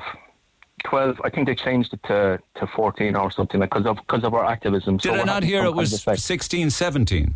No, you, well, you told me last time Amazon. Uh, uh no, but you, you tell me you're the one that's protesting. In what section of the library is it in? uh, young adult, The, um, the teenage. The, what's the young adult, Neil? Uh, how, how, old are you when you turn into an adult? Okay, so so if it's a young no, no, adult, no, say, you're, for you're, instance, I, I'm, I'm, I'm, trying to answer your question. question. If it's a young yeah, adult, let's say it's a 15 year old or a 16 year old or a 17 year old. That's a child. That's a child. That's but, a child. But, that's they, child. but at that age, for instance, the library or those that put it there would suggest that that an, a young adult of that age is exploring their sexuality, right? They're going through. Oh yeah, so so, so they're going through hormonal See, here you are now, a book that you won't even read to your you're child. Trying to, I'm trying to answer it. the reasons as to why no, they not. think it might you're be a suitable even, book. See, Neil, you're ask, I'm answering all your questions, but I'll ask you this question again. Why is that book in the library? Because, because library? people of that age, 15, yeah. 16, 17, are exploring their... Dating apps. What? Need, they're, they're teaching them how to get onto dating apps. I think the aspect I think the aspect of the dating app within the book has to do with safe sex and how to neg- how to navigate through no, dating well, you, apps you safely. Think, you, you, said you read it, Neil, and I just I told you. I just I just I pointed out to you. They give you step by step instructions. Right. I'm trying to answer your question. I'm trying to answer no, your question not. on behalf of those that have the book stocked that they think that maybe it would be a good idea for children of that age, because they still are children, I get that, it's 15, 16 or 17. One, to, because they're exploring their sexuality. They may not be straight. They may be gay. They may think they're so, gay. They may have questions that they need answering. Does that answer the question as to why they stock it? Well, tell me, you, you tell me, Neil. You, not, you won't even read this book to your child. So why, why do you think they, they, it's appropriate for other children if you but won't even read it to your own child? You're asking me as a, as a member of the public, as a parent, and I'm as a staff member a, in the library. Man. I can't answer. I can't answer any clearer you than can, that. You're, you're, more than capable of answering as a man. And I think everyone listening to this, when they find out the contents of the book, will be just as disgusted as myself. Does that answer your question, be, though? Because I don't want to not, not really, answer. Neil, um, that that, I, I, that young I, adults would be exploring their sexuality, and this would be a good book, they so, think, for them to get unanswered so you questions. Gotta, you got to teach them. Uh, uh, you, no, you no, no, no. Never mind. Again, uh, does that answer the question Neil, as to why they might have it? No, it doesn't, Neil because there's no such thing as a young a young adult is the youngest adult you can get is 18 yeah. okay? Okay. Let, let's let's let, us let us get that let's clear that up. Yeah. when you're teaching 14 15 year olds how to get onto dangerous there's men uh, men getting their heads cut off in this country um, by uh, um, uh, extremists muslim uh, islamic extremists. I'm over uh, time. they, ross they, i'm, I'm clean yeah, out of, of time man. yeah of course you are. They're cutting, they're, they're cutting men's heads up to these grinders what, what part of overtime don't you understand? Why are you so defensive? Why do you become so aggressive? what I'm trying to is have a conversation I'm with. I, am over time. It's four minutes to you're, midday. You said it yourself. You're, you're not. We've spoken for 20 minutes. Child to, you're not going to read this book to your child. Ross, you're bringing on. people that. No, no, Neil. Look, it in, man. We've, we, have done no, no, a lot no, here this you, morning. Yeah, Neil. Let's let's let me. Finish Would you accept that? Note. We've done a lot. We've covered a lot of ground, well, and I'm out I, of time. I, I, okay, let me let me finish on this note, Neil what what the media when they report on this subject, it shouldn't be about the poor um, the staff members. I got that. I got that. I got that. Okay, but you fa- it needs to be about the elephant in the room. Oh yeah, the, the filthy content. You fail. You fail will- to notice that you're on the air for the last twenty minutes, having your point of view listened to in a reasonable as manner as possible. So please don't go on about media, media, media, will you? I'm trying to well, be fair. people- You've got to write a you know, reply. I, I, I Yeah. think people have lost uh, lost a lot of uh, respect, and the media the credibility has gone through the. Uh, on, Having said that, on- you've on you've been on for 20 minutes, man. the There's floor. much more I can do about Been on that. 20 minutes, and lads, be there half 12 Friday. We'll be there to hand out the Okay. real information. All right. And there, you know, CorkBeo and uh, other outlets might be there. They're going to say that um, we're, we're, we're nothing. We have nothing against the LGBT community. Okay. We have gay people on our side. And that, that, that, that, that, that's the main focus here, Neil. I'm out of time. I'm three. I'm now three Okay. minutes over time. Thanks, Well, Ross. Have a good day. Neil, I Yeah. appreciate that. Okay, Thank you. all the best. Take care. That's uh, Friday at half past twelve. My sincerest apologies. That um, had a lot more time than I had expected. Um, uh, but that's live radio for you. So, with regards to our, our competition, I'm o- I'm over time. I can't even run the comp, so I'll do the afternoon tea. We'll do a double whammy of it tomorrow. But I will open the phone lines now because we have five family passes to give away for the Cork City sightseeing tours. This is the wonderful bus that you can take to all sorts of great locations. Starts at the Grand Parade, goes Patrick Street, MacCurtain Street, Kent Station, Patrick's Quay, Shandon Street, up to the City Gaol, over the Western Road to Gaol Cross, out the Mardyke, Sheares Street, the Grand Parade, South Mall City Hall, uh, all sorts of beautiful areas like that on board the open top bus. So um, you can uh, win five of these passes, family passes. They'll be valid for a 24 hour period. Hop on, hop off the bus as you please.